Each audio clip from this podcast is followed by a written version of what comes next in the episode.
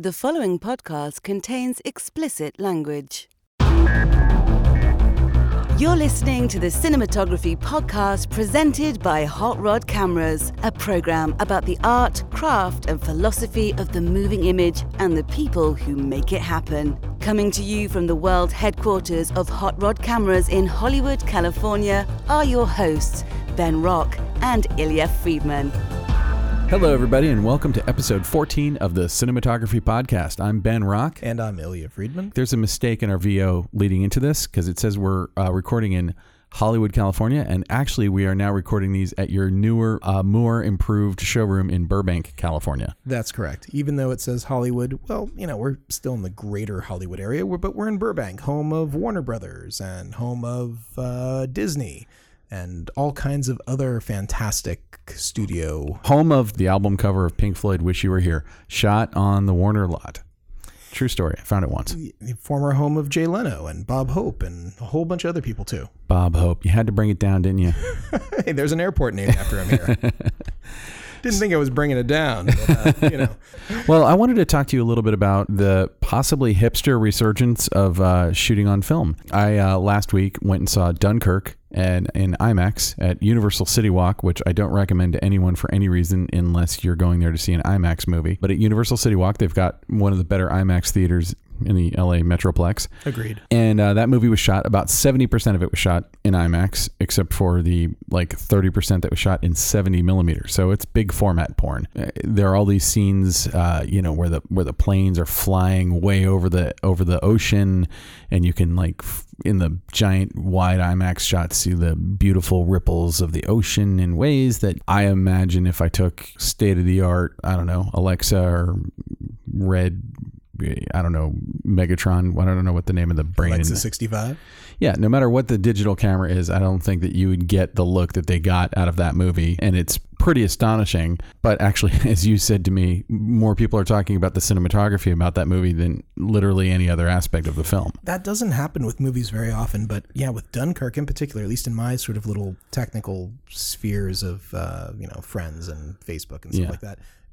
Dorks, dorks Yeah, is what dorks. talking. yeah. Huge, huge discussions about people like where should I go see Dunkirk? Should I see it in IMAX or should Absolutely, I you see should see it in 70 IMAX. millimeter or should I see it in you know laser digital? It's I mean, I will say, if you have the wherewithal to see it in IMAX, you should see it in IMAX. Like I, I'm sure it's a fine movie if you just went to your local multiplex and saw it digitally projected in 4K or something. But I, it it was a case study in what IMAX does that nothing else does. I'm yet to see it in IMAX, so Yes. uh, I'll have to. Uh, But like you said, like I do think that the cinematography of the film kind of overshadows the rest of the film. But I actually think that that has more to do with the writing, and I think it's an intentional thing in that he's trying to put you in a war and make you feel kind of the sc- the scope of the war, but also kind of the hopelessness and and everything that, that these characters are going through. But not re- you're not really given one character to kind of hitch onto and, and ride through the whole movie. There isn't a hero of the, of Dunkirk. I've heard it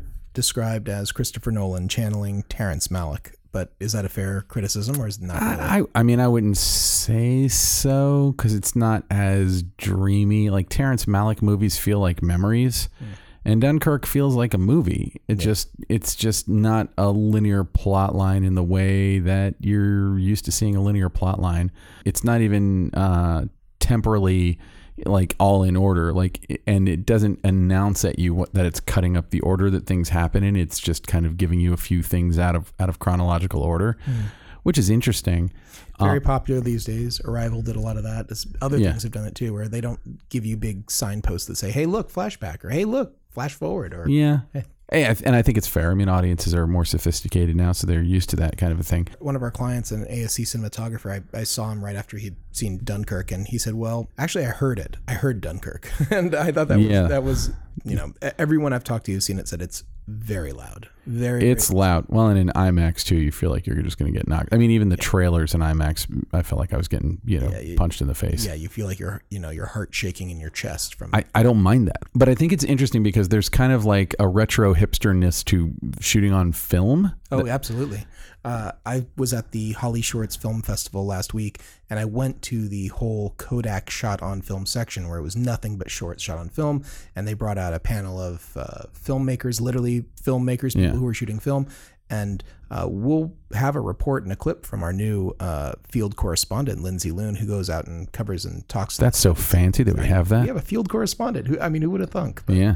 uh, anyway, uh, I was there, and there was a couple of really interesting moments, and I'm uh, paraphrasing here, but one of these filmmakers said that for her, shooting on film was like she never wanted to do anything else because she found it was so much easier to get people to work on her production because she was shooting film. Interesting. But I, I thought, eh, you know, going back and, and, in time and remembering what it was like when that was the way that you made a film, uh, I always found that people were more excited when you were shooting on a good format of film. Like if you were shooting a short on 35, people would be like, oh, yeah, I want to be in this one. It's being shot on 35. Well, they were having that same experience now with 16. And there was even Super 8. There was some Super 8 love going on. They, they, touted and brought out the new Kodak Super 8 camera and I about love that. Super 8. I always will. I, I think so too. But I'm not wild about the new slogan for uh, Super 8. Oh no, what is it? Which they they they have uh, the new slogan is this: "It's super is better than perfect," which is a dig at digital because I think a lot of people are like you know always say that digital is like Yeah. perfect, but super is better than perfect.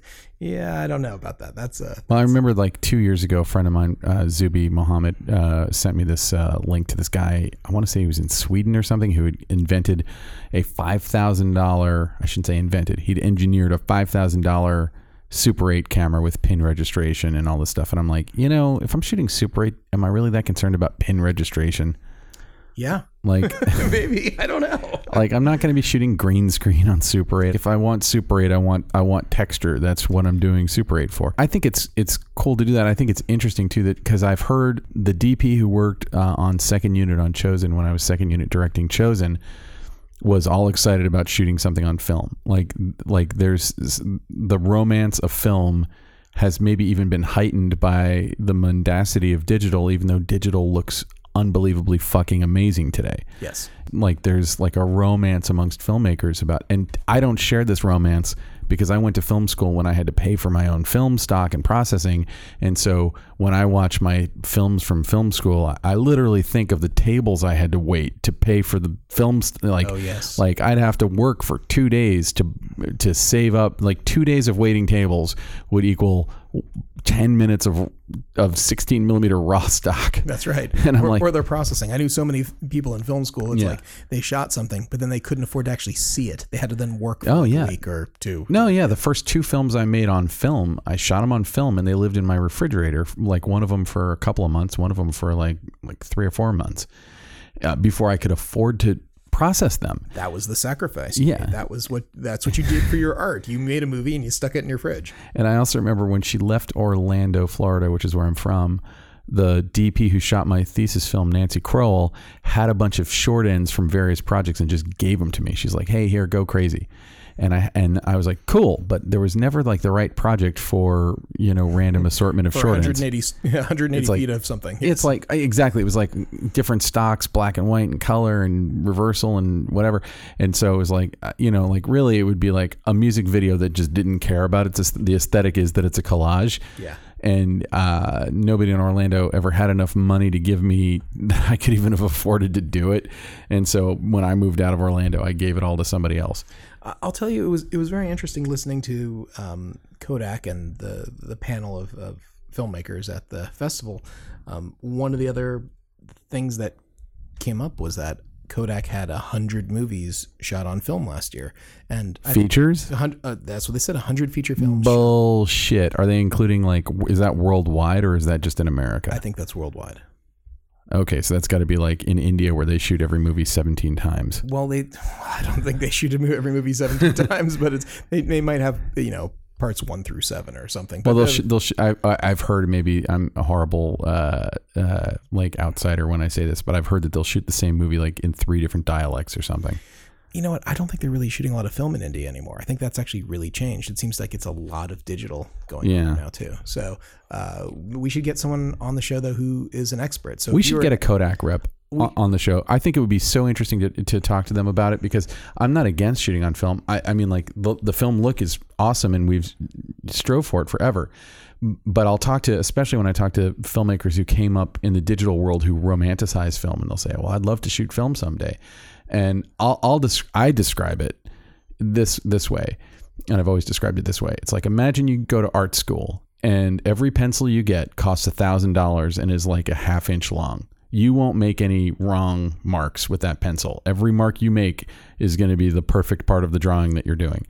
Like you, you, you can't afford to waste it. When I'm again, when I'm thinking that like I would wait tables for two days because I was a wretched waiter. So in two days of waiting tables, I could make you know the hundred and twenty dollars that it would cost to buy four hundred feet of whatever uh, seventy two forty eight. Uh, 100 ASA. Yeah. Yeah, and that's that was seventy two was the designation for sixteen millimeter, and fifty two was the designation for thirty five. Wow. You're very, very good, Ben. You, you it- filled your, you've memorized this stuff. It never goes away, man. So I so my two pin code for many years for my uh, for, for my my ATM card was like 7248 or something. remember that learn that time travelers, and you can go steal from Ilya in the past when he didn't have any money to steal anyway. Um. So so uh. Anyway, so yeah, so I would work seriously. F- Twenty hours of waiting tables, I could turn into ten minutes of raw footage in sixteen millimeters, and uh, you know, And then you got the fun of using re- rewinds and, and well, well, and I was I was an outlier at my film school because I would do everything digitally. So I would process it, uh, and we we had a lab in Florida called Continental. I doubt they're still in existence. Certainly, the Orlando branch of Continental is definitely not there, and uh, they were all right, and uh, they weren't great. And uh, they would they would do your processing, and then nothing else that ever needed to be done for your film could be done locally in Orlando or even in Florida. Most of it had to be done out of New York, which included things like sound optical, negative cutting. Um, I was able to like to do to do something as simple as titles. Titles, and I just had titles that were white titles on black that faded up and faded down. Uh, I had to get everything printed onto photo positives and put them onto animation paper, and then take them to an animation stand. And there's uh, a guy named uh, Bernie Noga who would uh, who worked at UCF's uh, animation stand. Very nice guy, still in touch with him. And he would you'd give him exactly how many frames, uh, and I think you might have had to give him feet and frames of every title, and then he would shoot them for you. I mean, it was like every goddamn step of this was torture, and and and this is uncreative bullshit torture. This isn't like the torture of, of, of and it's not that it was torture working this with is Bernie. what you did for the film look. Bernie's a sweet guy. But yeah, this is this is this is the bullshit that you would go through. You know, Bernie's listening to this now. and He's gonna be like that jerk Ben. Bernie's a big fan. No, no, Bernie, Bernie's a great guy. Uh, but but the thing is, it's like we ha- like you know you have to learn all of these stupid things. When I moved out to L.A., I was finishing up a short film that we'd shot on 35. I cashed in every favor before I moved out to uh, L.A. And so did my producer, by the way, a guy you know, Jay Bogdanovich. We cashed in yeah. a shit ton of favors and shot this short on 35 millimeter. And this time around, like we were in LA, and so there's just a company that does titles, and you bring them the shit and the, give them the font, and they did it. This is 1999, so it was a few years later.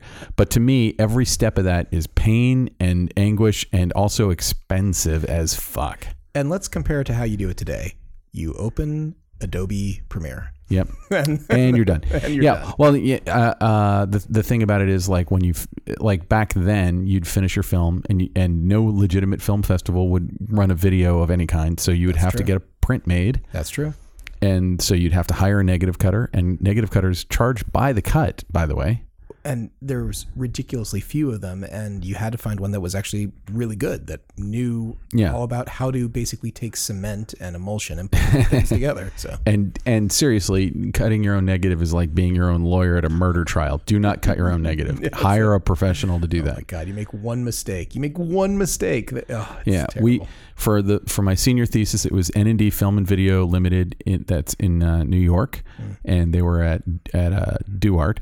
And then when I moved out here, it was JR Post, which was actually not very far from where we are now. A woman named Joy. She was great. She was awesome, but it's like I'm paying somebody thousands of dollars to redo something I've already done that's not actually a creative thing. So today, what you do is you export a ProRes file of your final thing, and then you take it to a company that makes DCPs, and you pay them like two, three hundred bucks, and they make a DCP of your short. If it's a feature, you might have to pay them a few thousand dollars to make a DCP of your feature. They turn around in a day, they put it in Dropbox or give it to you on a thumb drive, and Bob's your uncle. That's it. Have a nice day. Yeah, and you never have done. to you never have to have a print. I mean, it's like okay, would I exchange the experience of watching Dunkirk on an IMAX screen with film, or uh, even um, the Hateful Eight in seventy millimeter, which I saw at the Sherman Oaks ArcLight whenever that came out a year year and a half ago, two years ago. But um, but but I mean, I think that it's legitimate, and I think that film it is legitimate for film to be an art form and for people to still use it creatively. But I don't miss it as like the thing you had to do. I, I feel like I should make a direct parallel somehow here to like Tommy Wiseau's The Room because that was also shot on film. But it was also shot in high def at the same time. It was. That's true. Uh, so I don't know. There was a time when everything was shot in film, and clearly not everything needed to be. So maybe we are just now sort of like fulfilling the prophecy of like we where we always needed to get to. Like maybe film is the event movie. Maybe film is for something that has to have a particular patina. I mean, I assure you that The Room did not need to be shot on film. Well, and I really, I do question like I, I do think Dunkirk would be really hard to do on uh, you know a red epic or whatever, but uh, but I I wonder like I, I I do wonder eh, how I bet it would look fantastic on the Alexa 65. I mean, I know it's an amazing camera. So- Maybe, yeah. I mean, like it's it's hard to say uh, without you know doing the Pepsi challenge and doing them side by side. Um, but you know, uh, years ago when I was working for uh, Ron Howard, uh, I asked him about Far and Away, which is a feature that he That's right. he shot on 70, 70, millimeter. yeah. And I was a projectionist when that movie came out, and at a second run theater. But we had a projector that could be retrofitted for 70 millimeter, so I actually got to project that thing in 70. And I asked him if he thought it was worth it, and he said that he thought that. Uh, I hope I'm not speaking out of school here, Ron. You can call me up and yell at me.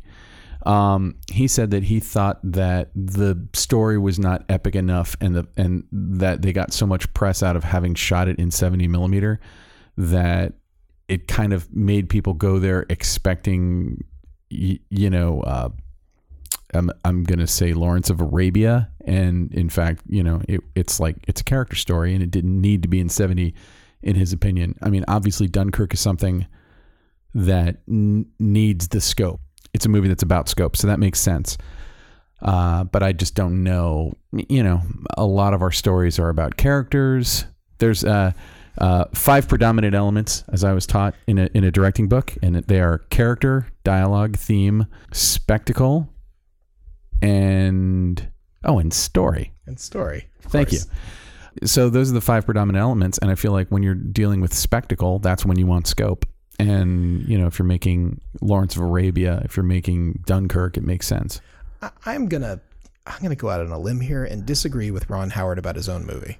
I Okay. think it, I think it actually has a lot of good scope and spectacle, and there's some wonderful, wonderful shots of like you know uh, the, the land rush going on you know, through Oklahoma and like you know hundreds of horses and wagons Oh, yeah. and people and all I, kinds I of. mean, I don't think Ron would disagree with any of that. I just think that he he thought that the the marketing of the film became about that it was in 70 millimeter, and it was the first Mm-hmm. movie to be shot in 70 millimeter since I forget because that was like it's a long time. That's right. early 90s, I think, is when that movie came out. 92. and uh, I think that there a movie hadn't been made in 70 millimeter. I think since the 60s. Wow. Uh, you know, it's Tom Cruise and Nicole Kidman, and it got a lot of press. And I, I don't know if I remember the movie all that well, like at least the story of the movie, but I did find it like Yeah. spectacle. There's these wonderful shots. I want to say of like Christmas times, like in Brooklyn or something, like at the turn of the century. Or Yeah, like uh that was all the fantastic. Long before the artisanal mayonnaise shops moved Actually, in. not even turn of the century. Way before the turn of the century. It was. It was I thought it was. You know, great art design, great production. Went design. right past my artisanal mayonnaise shop yeah, joke. Yeah, I, I, I, Fair enough. You you were you were baiting me. I, I wasn't was. gonna I wasn't gonna take that. I wasn't taking the bait. So hey, uh, let's talk about Arri. Okay. Arri, uh, you know, our sponsor for the show here. They do amazing, amazing stuff, and uh, you know they're turning hundred this year. Arri turns 100. Yeah, crazy. Can you believe it? Arri's like only five years older than you and me. That's amazing. well, A- Arri, a hundred year old company, and uh, I got contacted actually by Variety recently. They wanted uh, me to advertise in Variety to be to help celebrate. Uh, and you said, thanks a lot, old man. I have a podcast. Maybe you've heard of those. Oh, I'll go back to your print publication. I said, you know, uh, I, I can't afford you Variety, but I will talk about them on my podcast, and uh, and they're a great sponsor of the show, and uh, we love Arri. So thank you. I, I know I say this every time, Support, but like Arri is the best at everything they do. They are the gold standard in this business, and uh, I learned how to work on Arri cameras. And uh, every every chance I get, I still work with Arri Arri gear. And when you see their name on something, you know if it's a follow focus or if it's a friggin' rod, it's the best one that could possibly have been engineered and made. you get what you pay for. You get high end professional. Happy things. birthday, Arri. That's elderly for a camera company. That's that's they are the elder statement. There's no other camera company older than than Arri. So uh, you you were telling me some interesting stuff about the the Arri company. It's, it's founded by two friends, right? Yeah, they're two friends, And they were uh, teenagers, Yes, right? that's right. Uh, August Arnold and uh, Robert Richter, and they were teenagers when they started the company, and they made a copy machine. That was Wow. their, that was their very first product. But uh, And then they just turned it on its side and said, "Holy crap, we can make movies with this thing." I'm sure that's not what they said. That's but, exactly that's the birth of the first Arriflex camera.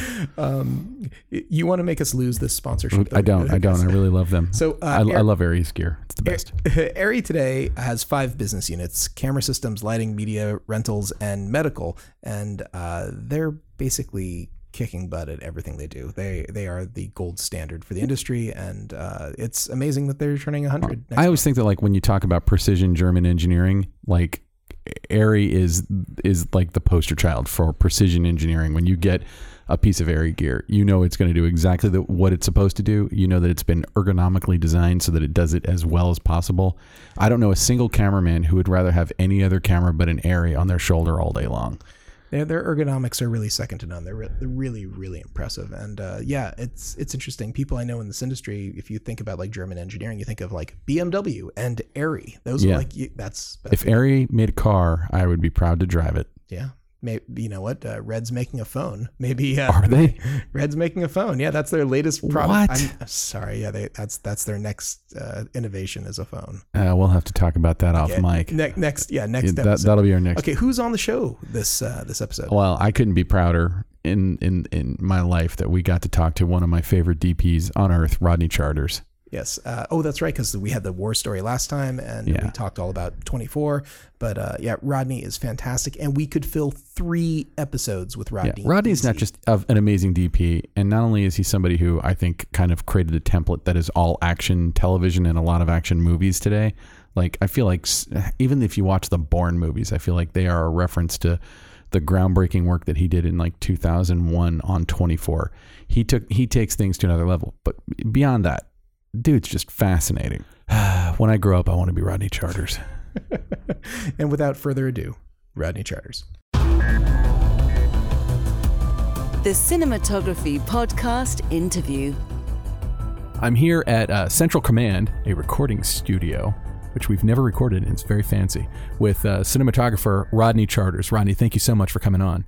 Thank you. The, the network in Toronto, I work for this place called CTV, and they had a policy of throwing everything away. And then one time, Hinckley, remember, he took a pot shot at the president. Uh-huh.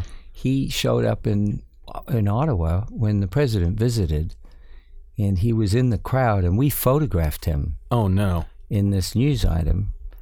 And uh, of course, it became apparent that he'd been there. Press people had stills of him, but we had the only video of him in the crowd. And, and they, they roll up in these big bulletproof limos, big Lincolns.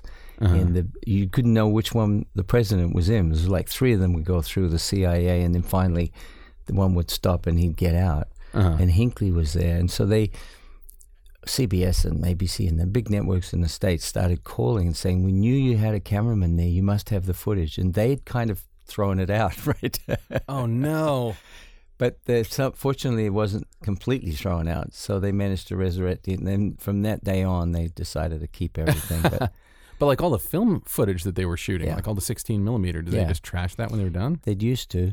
Uh, and they would only keep the finished program. But that prompted them, that incident prompted that network to decide to archive. Wow. But you know, archiving film is just a major. Archiving anything is a major deal. I mean, I'm confronting now. I just, I just got a. I think it's 64 terabyte array Oh Good God. because uh, I have hundreds of discs with stuff on it. And Yeah. I don't know where it is. There's a really good program called Neo Finder, which allows you to pop a drive in and catalog it. And then you can look at your catalog and you search your catalog without having the drives mounted. So Oh, wow. you can go through and find, well, where are all my iTunes collections? What drives do, are they on? You know, Oh, some of them had backups, some of them don't. Some of them because you, you throw out iTunes a lot because it takes up too much space on your Yeah. hard drive. And then there's the photos and the videos. So, you know, kids, childhood, growing up, and all of that is in VHS. It's on Sony tape way back, beta, and then it, DV cam, and I have just so many DV cam tapes. I mean, I, I kind of enter the picture with DV cam Yeah. and uh, well, and Betacam. well, I have film from '67. Wow, that Yeah. you still have. I still have a print, and it's badly scratched. Um, they did a wet gate because a museum in New Zealand put it on it as a, retrospective of the early Auckland in the s- late mid '60s. And um, anyhow, they they put it out as a gallery exhibit, and they had the film running continuously. So they did a quite a nice transfer. It's still scratched. I had gate scratch and so on. It was Yeah. bad. Um, Yeah, but it's kind of the I don't know. There's something charming about it. You know, it's it's kind of an Well, artifact The film of is really quite powerful. It's an early rock video, and in fact, I used the Yardbirds, and we had a band in New Zealand called the Ladi and they did a cover track for me um, of a La De Da's album, and then their number one hit became the theme song, and I did the music rights and everything.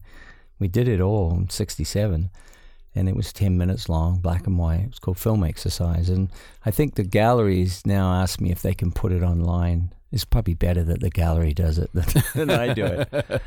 Um, let them pay for that. but it was great. It was 16 millimeter, Switar 10 mil was my fave with a pistol grip. It was a great little camera. It's actually taken till now to get a 35 mil digital equivalent of that. The 2C um, was great. It had that kind of physicality, quite small and hand holdable with a small, especially with a 100 foot load or 200 foot load. And then we got the newer version out of Arri. But now with the Alexa Mini and the Red, you can cradle a camera physically at your chest level and push it towards someone and pull it back and so on. Um, but it's taken a long time to come down in size from the Panaflexes and the big Studio Aries and so on. Yeah, for real. And you know, even we're shooting on a show now that's Alexa Mini, and then we have three of them, and they're working beautifully. We're shooting anamorphic in 4.3, and we're center cropping using the software inside the camera to extract the 16 by 9. But the boys told me that with the short zoom, and of course, given it's an anamorphic zoom, it, it weighs in at 38 pounds. So that's we have to go to a prime to get hand holdable. I mean, Ah. we can hold it at that level, but we can get it down another 10 pounds if we get rid of the zoom because they're glasses, serious glasses, being anamorphic and Panavision. Wow. Let's go back to the beginning of your story. While I became aware of you in the in the '90s with a certain horror movie, but also big time with 24. But like looking at your bios and stuff, so you're originally from New Zealand, correct? Correct. Yeah. A- And uh, your father was a photographer. Yeah, he was a still photographer in a small town called New Plymouth, and he and his partner had met during the war when they were both Air Force photo techs Mhm. in the South Pacific, in Guadalcanal and other bases throughout the country, or throughout Solomon Islands, about 35 different bases. And one of the things that I grew up that kind of influenced me was um, an album, a scrapbook album that he had put together after the war of negatives that he had shot. The guys swimming in the pool in Hamburg base and Guadalcanal and uh, Emirau and all the different bases that they were there. And unfortunately, as one never does when your father's getting old and you you just never seem to have the time to sit down and say, "Hey, Dad, what did you do in the war?" You know. um, but fortunately, one of his uh, buddies from that time has survived, and I did do an interview with him on a C300 and you know double system sound, and tried to make a good job of it. Um, but the um, the reality is that you have to make it up, and this album was the starting place for me. In my intervening years, I didn't care about it, and then after he passed, it it, my brother said, "Oh, you better keep it. You can be the archivist." Mhm. And um, there were some 300 shots that were printed because the negatives were being very big. Some of them were four by five because they used the aerial plate cameras that he had access wow. to. Um, so some of them were quite beautiful, and he just kept the negatives and smuggled them back to New Zealand and printed them after the war. Well, actually, as part of his demob process, and made this big album. So those images are part of my early childhood experience of documenting life, Mhm. strange life. What are the kinds of images that you saw in there that, that really struck you? Well, it was about the boys.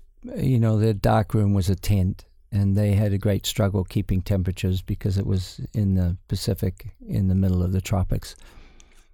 So he said that the American supplies were always dropped on the beach at night, and they would go down and find an air conditioning unit and put a big stencil on it saying Royal New Zealand Air Force, and stencil over the American markings and then tell the Americans to deliver it to them. Right? A shipment came in for us last night, right?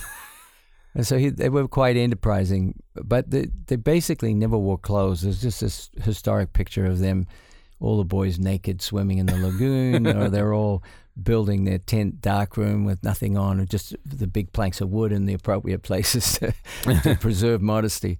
Um, and it looked like a giant Boy Scout camp, you know, they, because they were behind lines. They were with the air bases uh, servicing.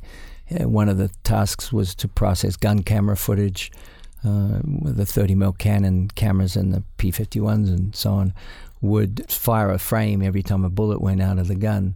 So basically, you'd have this 50. Uh, I, they were probably about six feet long, and so they would be dunk tank developed in a processing tank that was six or eight feet high.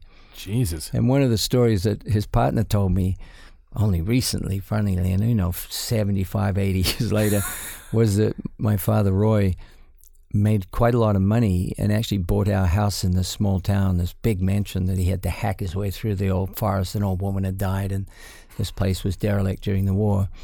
And we lived in it, and, and it became a kind of uh, PTSD space for members of the core of his friends who had come back damaged from the war for whatever reasons, and they would hang out in our house. And I remember them as a child, as a baby, and then one of them said that I saved his life because he became my mom gave me to him to take care of me daily, you know, bottle feed, whatever. Oh, wow. And it kind of brought him back to life, and he went on for had a great career in London as a musicologist and got into the business because he, he ended up being the guy in London. If you wanted music for your movies in the 50s, you would go to him and he would have all the new pressings from all the record companies in the world. And, and famous directors would go there to him and sit and listen to albums and make decisions about music that they'd like to use, classically based mostly, of course, Uh-huh. um, in their movies. Anyhow, he told me this story. He said, My father used to get booze in New Zealand, and the pilots would fly it up because that was the support area was out of New Zealand to Yeah. the Solomons. And um, then he would hide it in the deep tank where they process the gun camera and tie it on strings and then drop it in because this is brown soup that just Yeah. you couldn't see anything.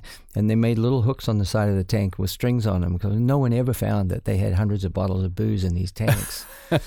and he did quite well out of it, apparently. Did you meet him again, like when you were in the film business, and and were you able to talk about that at all? Well, my father, of course, was still working when I left New Zealand and went to the Royal College of Art in London, went to film school, but I used his camera to make the movie that got me into the college. Uh huh. It's this a film called Film Exercise. That was my second year at a at an art school in Auckland and the university, and um, that opened the door for me. And I got into the film school. Uh, Tony Scott was a year of me ahead of me, and Stephen Goldblatt was a year ahead Wow. of me. I mean, there were great people that went to the school. We had very little footage, um, camera uh, equipment. We had a couple of old Eclair NPRs, Mm-hmm. and actually they were quite special. We had some old Arris, Like S cameras. yeah, 16 mil. Uh, there was no 35, but Tony went on to do quite lovely work with Stephen and other people. We made great films. I made a little documentary about a New Zealand couple that were living in London, black and white, and the uh, New Zealand film people bought it. The television company bought it and broadcast it. And so Oh wow. So it was it was a good training ground. And then I had worked summer relief. I, I had to go before a board, but I worked at the BBC as a sound dubbing recordist uh, in an old studio out at Ealing, Mhm. uh, which is, is still Ealing Studios. I worked there a little recently, and it was kind of fun to go back and see the old recording room is gone now, because literally I had a tiny space. I was the 35 mm mag recordist. And, Oh, wow. And I had this big mag stripe, thousand foot rolls. so that means that you're taking like quarter inch tape and dubbing it over to. Well, I didn't ever do that. I simply was the guy who pressed record and made sure that the film ran through the gate and was in sync. So Mhm. if we there was a 10 minute roll, it wasn't rock and roll.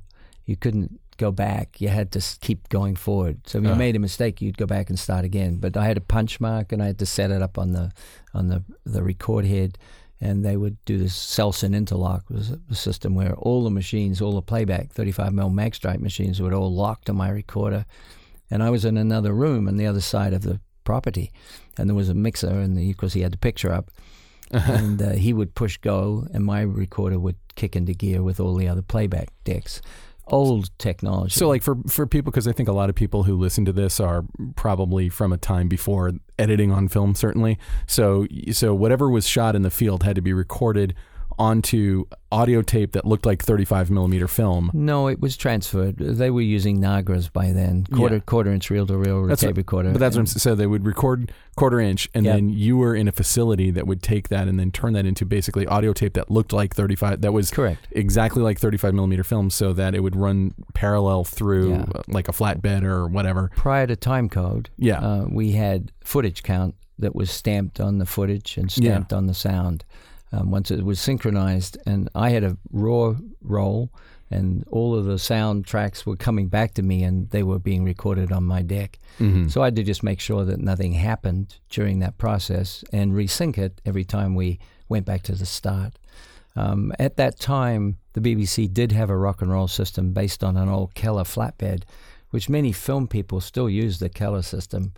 Um, I think probably they've changed over, but Spielberg, when he's cutting films, still uses a Keller style flatbed. Mhm. Um, and they would be just like a steam Steenbeck, a flatbed with different plates Yeah, yeah. and the 35 mm mag stripe would flow through those, and they'd have a bunch of them linked together with a with a hard drive connection, so they would all roll together. But you could roll backwards with that. yeah. So that was the beginning. Say, oh, we made a mistake. We'll roll back and we'll punch in just the way people did with multi-track. yeah, yeah. You punch in to go into record, and then you start and continue your mix, and you keep going that way. But that where you worked, they didn't have that system. They they didn't have it in, in Ealing, but I did do a spot at uh, the BBC Television Centre where we had a rock, rock and roll system. And in those days, m- much of the sound effects was spun in off discs. The, the BBC had a very, very elaborate disc library of uh, 45 discs, small ones, and there'd be six Like gramophone actual, actual record records. players. That's right. And there'd be a great big pot and a needle drop, and you they would cue it up and hit play and bring up the sound. So if you wanted gunfire or something, Oh man, that's how they would do it. And I wouldn't last five minutes. Well, fascinating because footsteps. They would make footsteps out of a rushing weir, a little water weir Mhm. with a little bit of water trickling over, it'd be continuous sound. But they would watch the feet and they would bring the pot up in time with the feet, and they would make this sound effects. I mean, our whole world is fake, fake and make believe. Yeah, yeah. And you know, cut to the present. I'm actually having a lot of fun because I'm doing a show now, which takes place in a different city in a different part of the world every week, and we're all doing it in Hollywood hmm and we're just cheating everything. So all those kind of old t- style techniques are coming back. Of course, we are using green screen and where it's a digital shoot, and we can do a lot better compositing. But all of these tricks go back to the early days when people found ways of emulating reality on a sound stage or in a in an actual film stage where you're doing filming, um, and you would cheat. You know. That's incredible. Yeah, I mean the the the the playback room in the suite was vast because it had 25, 35 mil mag stripe machines. That is, as Ilya says, they weigh a thousand pounds each. My recorder weighed a thousand pounds, and it was a vertical rack that was seven feet tall. And and know, what do they do with all these? Like, so did they archive any of that stuff? No, it was all junked. I mean, I, I think you can probably get Perfectone. I think was probably the company. They were Swiss, were Mhm. beautifully made, beautifully made. And the Keller flatbeds was the sound only version of the KEM. Oh, okay. So you had a KEM at one end playing picture, and in, it was into a, a there was had to be a Plumbicon tube recording that image that made the tape, right? Because Yeah. it all went to tape to go to air. Yeah, yeah. And I mean, the amazing thing is, though, this was a show called The World Tonight or something that I was working on just briefly as an assistant. And it was an hour long, and they would record it in two bursts of 30 minutes each. And they would have a guy come over and take from, put it in a motorcycle, run downstairs literally, and motorcycle about a mile across this complex at BBC Television Center to lace it up and make it go to air. And while they were playing the first reel, we were still dubbing the second reel. That's how scary that got. It was madness. So hence the whole gram swinging thing. Those guys were so adept at popping in all that background stuff that nobody Wow. had time to find. And you know, it was fast. It was really fast as they would preset a bunch of discs, and you could see them. They're very skilled at flipping these discs back and forth, needle dropping on the They're like DJs. track. They're like modern day DJs. yeah, yeah, it was really fun. That's to see. incredible. So, Yeah. so how did? Well, first of all, I kind of want to hear a little bit more about starting out in New Zealand and, and making films in New Zealand. What year about would this be? There'd be 67. Uh, Well, I left in 68. So I went to, the film made it into a film festival in Sydney in 67. Um, So mid '60s. so- like, what what is the filmmaking atmosphere like in New Zealand back then? Well, there wasn't none really. Uh, there were some people making. Uh, the government had a publicity wing, and called the Film Board, and you could join that. It was very similar to the Canadian Film Board out of Montreal, and they made um, tourist films. Um, one of their alumni was a guy called Brian Brake, who became a very famous time life photographer and was a founding member of Magnum, the stills uh, group that's founded out of Paris. And he and my father knew each other because they would come through and photograph Taranaki for publicity. And my father and my mother, I found, I went into a museum recently and I'm standing staring at this picture and I realize this is my mom and dad walking around the Mar- a Maori Pass site. And even more Oh, wow. extraordinary is there's pictures of me as a child in this movie. It was about Taranaki, uh, the province where New Plymouth is. And that was really strangely weird. but the cameraman, of course, they would come to my dad's studio as a kind of stopping place because he knew the best spots to film the mountain. And we have a Fuji style mountain, which is perpetual snow, but during the winter it would get down to about 3,000 feet, and it's, it's 9,000, 8,500 feet high. Mm-hmm. So it was quite spectacular. And where the valleys and the cows and the trees and the where was the best place to shoot this? My father knew because they were always traveling around doing weddings. From was they driving from A to B? They would say, "Would stop and take a picture of that particular spot." So they would tell these cinematographers. And then on this occasion, to go to a Maori burial, actually a fortification on the top of a hill with the truncated um, ramparts where they put up the big stakes and so on. Yeah. You can still see all of that in place from 150 years ago. And my mum and dad are walking up the side of this and then walking around, and the voiceover talks about it being a pass site and the mountains in the background. So he was instrumental in having liaison with these cinematographers. So, of course, he early on and his partner said, We got to have a camera. And he made quite a lot of documentaries. I was in many of them, 8 millimeter, Super 8. Yeah. They were about, uh, well, the backstory is that when the return services came back, the airmen and so on, uh, soldiers to New Zealand, the government allowed them to get free land in the interior, deep in the interior that was fully bush covered. But their challenge was they had to get to it. So they'd had to build their own roads through the Oh, bush, wow. felling trees, selling the timber, stripping the land, and then planting grass. So that process was years in the making. But as a child, I remember carrying the detonators for the blasting in a little wooden box with shavings in it. And I was the guy that they would come to, and, and they would they had one of these Husqvarna drills with an eight foot drill bit that was the core size of a stick of gelignite. And of course, these guys were all out of the war, so it was nothing to them. This kind of muni- munition stuff, and we'd drill into the side of this. It was hot. It was papa clay. It was called. It was a kind of quasi limestone. It was relatively soft, but you needed to blow it out to get the bulldozer in and start cutting through the cliffs. yeah. and so they would they fill the trees. Then they come along with a bulldozer, and they get to a point where they needed to blast. They drill into the side. They put six sticks of dynamite in. I remember, and then they would put in my detonator into the last stick and shove it in, and it had about a foot slow fuse on it. Well, they would flick out their bics and they'd light it, and we'd all run for cover, and the thing would blow, and then we'd go back in with the bulldozer. So That's my- insane. I, I haven't found these movies. I, I know where they are, but they need to be transferred. I don't know whether they'll play anymore, but they were quite fascinating. Oh my And so god, that you got to get those. Well, it got me going into oh because we would see them, and then my dad would get movies if there was a birthday party. The, there was a ballroom, a small, modest ballroom in this house, and he cut a projector port up the top and put glass in, put an old 16 Bell and Howell up there, and he would play movies if I had a birthday party, and all the kids would come, and he'd get the young, the young rascals, and he'd get all these Hollywood 16 mil movies, and we'd watch them. And he was a member of the society, the film society, and they would get more obscure European films that wouldn't make it into the theater. I mean, uh-huh. amazingly, in that time, New Zealand was had the second highest standard of living in the world in the 50s and 60s, right behind America. And we had five cinemas in our town, so people went to the movies. This is all before television. Television didn't arrive in our town until the late 70s Really? and and well no Wow. i'm saying it would be late 60s but i remember watching gunsmoke with my dad and and the westerner yeah.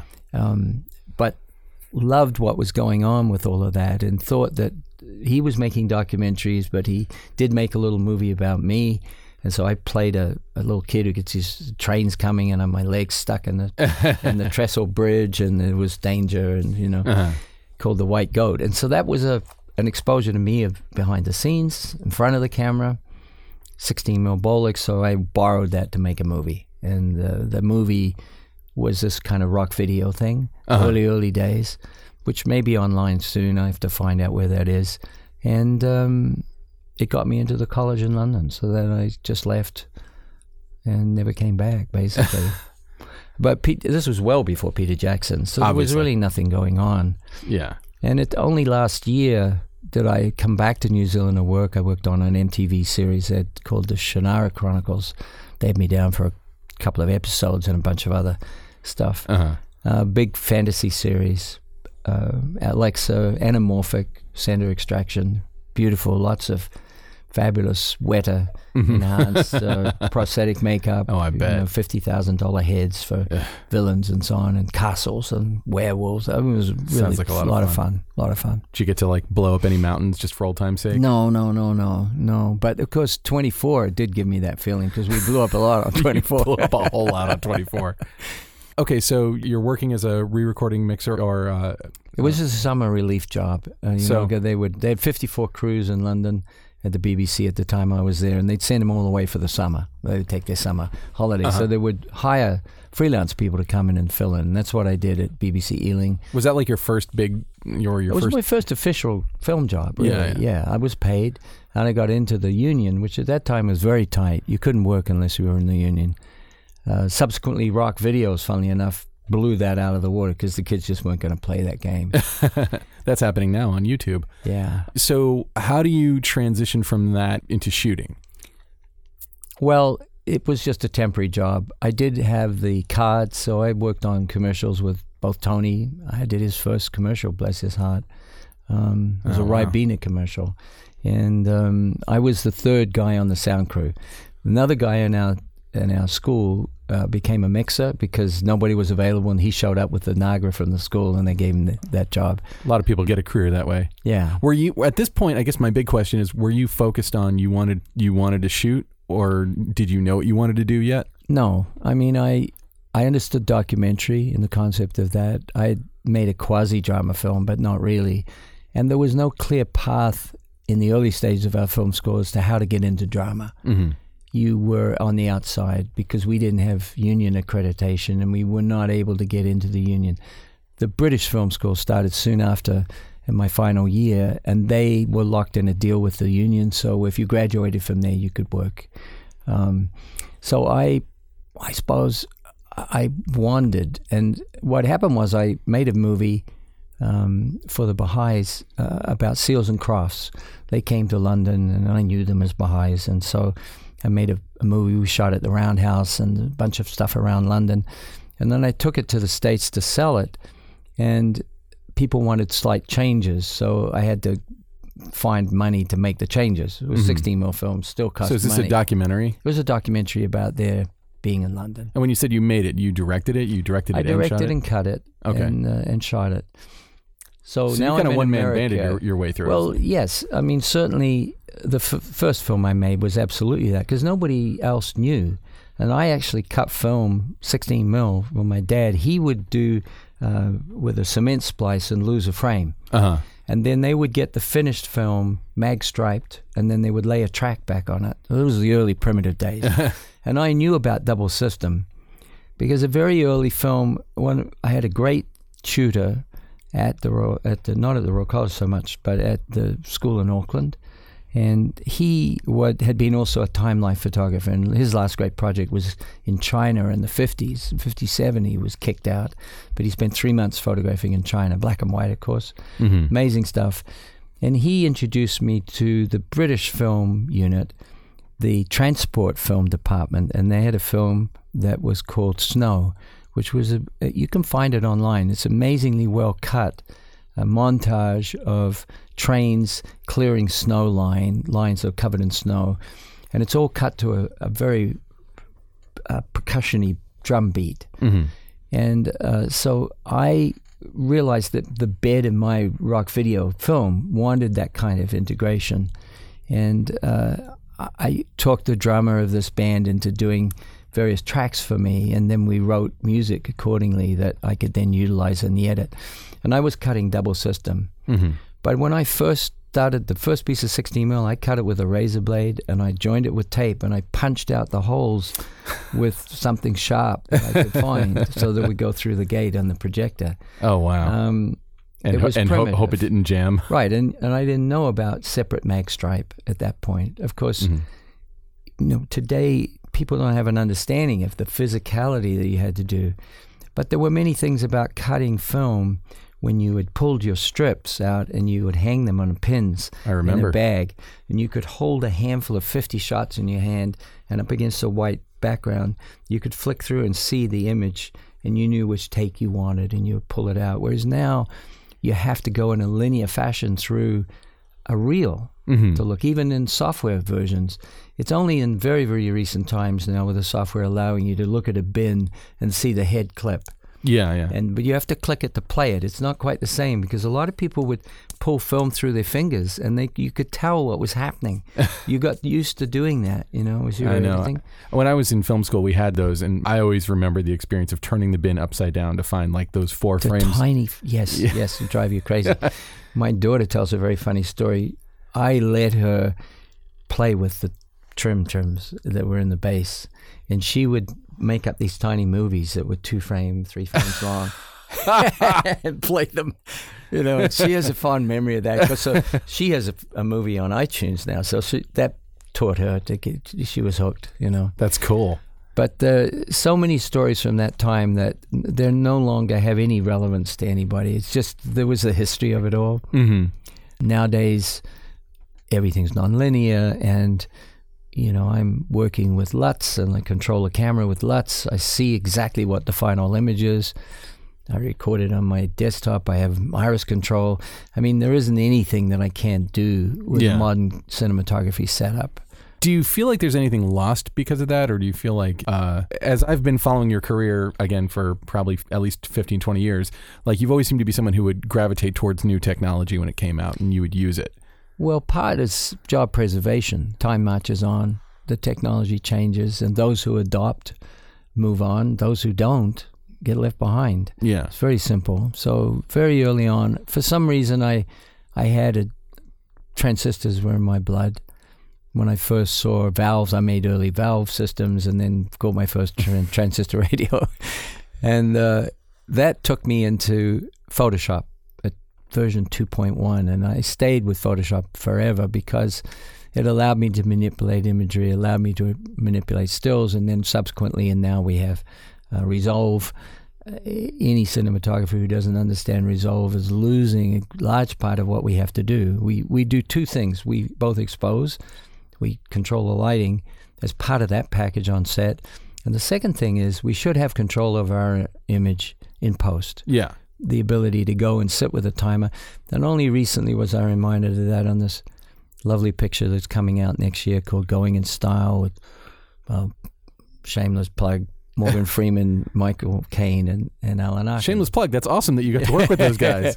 it was it was an extraordinary experience. So we did this with Zach Braff last summer in New York, but six months later, I got to sit with a timer at, at FotoKem, uh, Costas, and he and I spent a hundred or so hours going through the movie meticulously with resolve, um, putting in shadows where I was unable to do it, taking things back, bringing things up, Mm-hmm. tracking Morgan Freeman's face quite frequently because, in contrast to Michael Caine, who was quite a white Englishman, uh, there was less light that wound up in Morgan's face. And he was still getting the light, but he absorbed more of it. So we had to track him and bring him out occasionally to complement the frame and, and allow for the comedic possibilities, even though I thought the frames were great. Yeah. Um, Zach said, mm, we, we need to see him a little better than that. So we have to bring him out. Um, a credit to the Alexa Raw system, absolutely painless, being able to bring somebody up two stops if necessary Oh, without wow. noise. It's spectacularly powerful.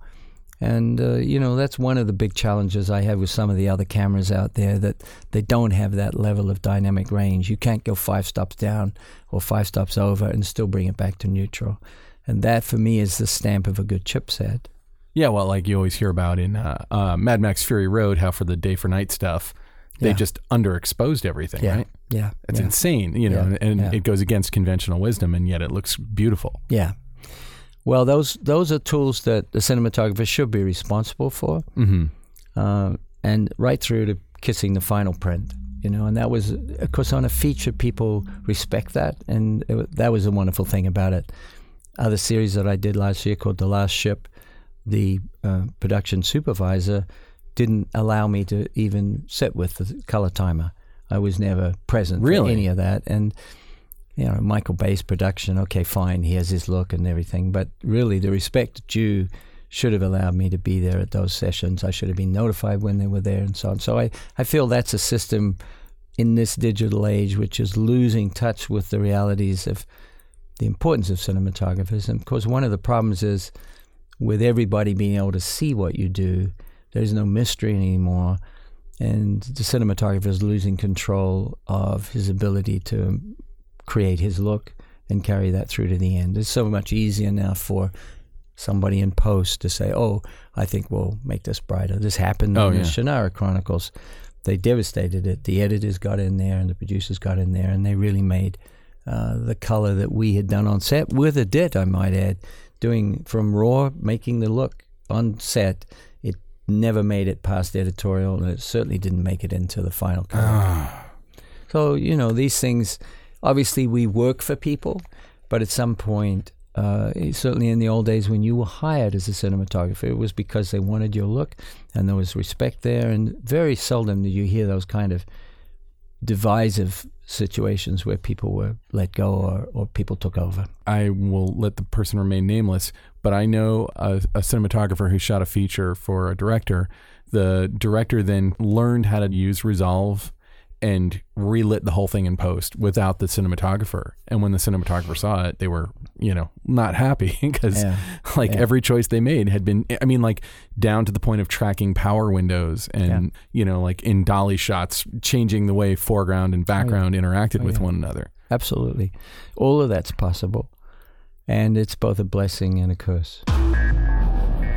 Let me ask you a little bit. I'm sure that we'll get a little bit more into your background, but I feel like your work has kind of a distinctive look, and I'm sure that you know you'll go work on a show that where there isn't a distinctive look. But even like I was looking at the reel that you posted online, so maybe that's biased because it's the stuff you chose to put forward. But I've been watching your stuff for years, and I do think that there's a certain craftsmanship to it. There's a certain intentional use of overexposure in certain parts of the frame. There's always something interesting in foreground, middle ground, and background. There's like a full story happening.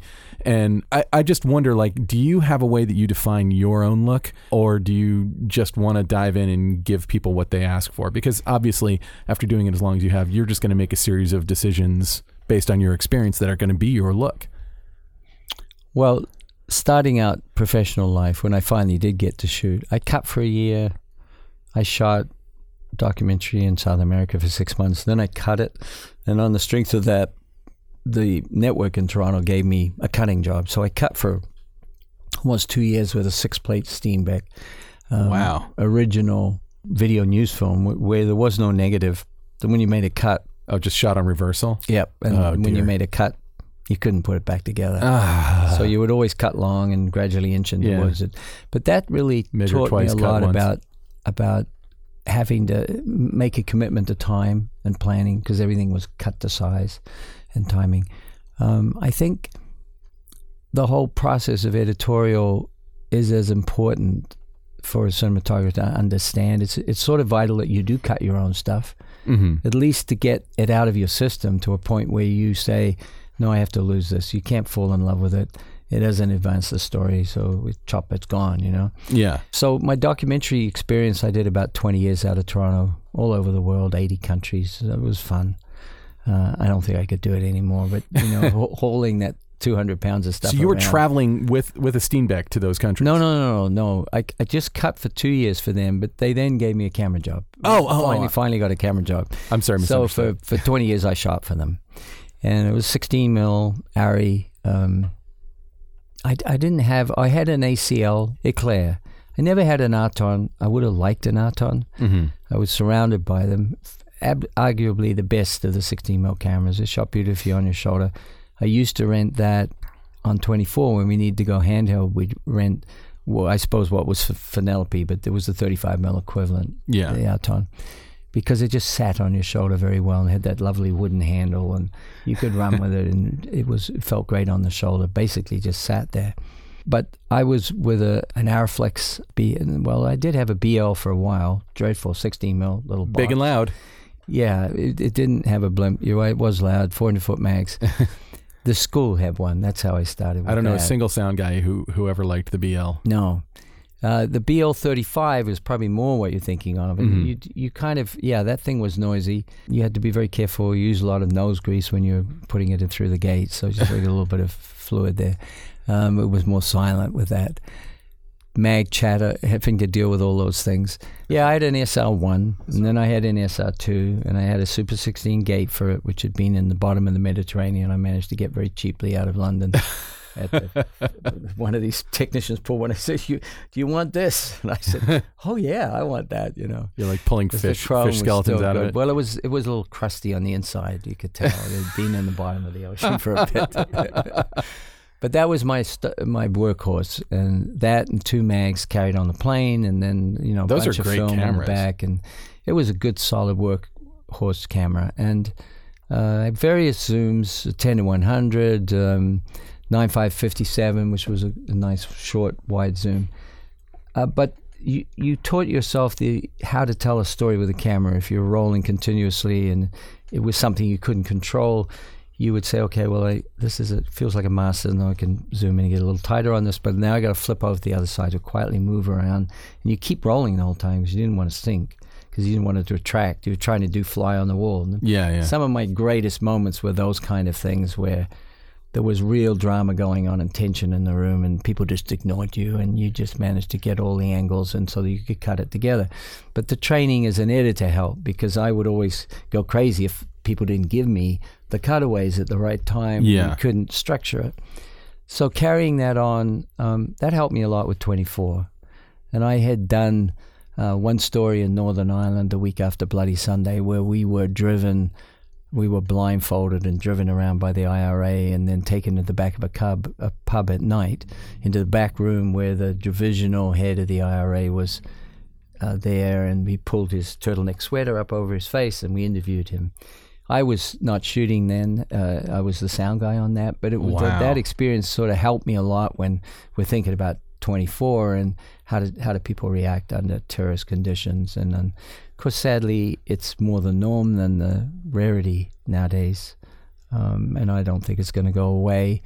Um, they're starting 24 up again, and I don't know whether there's quite the appetite for it. Mhm. At, at the time, it was a fundamentally an educational tool to both excite and terrorize um, people around the world because we sold it extraordinarily widely around the world. People liked that palpable tension, but also they came away thinking about terrorism in a different way.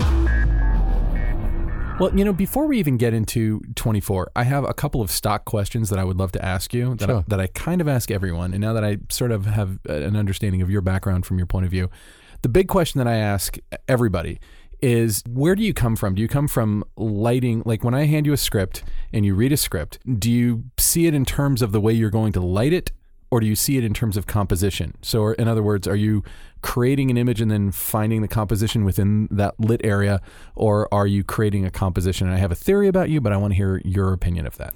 Well, I, I of course trained in London, so I tend to lean towards the English tradition of a lighting cameraman. So I would first say that I'm I'm affected by light first, Mm-hmm. and how you might position light to affect the tone of the story of the scene, augment um, contrast, so on. And then the compositional part of it is not so high on my list because I feel that if I'm going to hire operators to compose and execute for me, then I don't feel that they're part of the team unless they're contributing.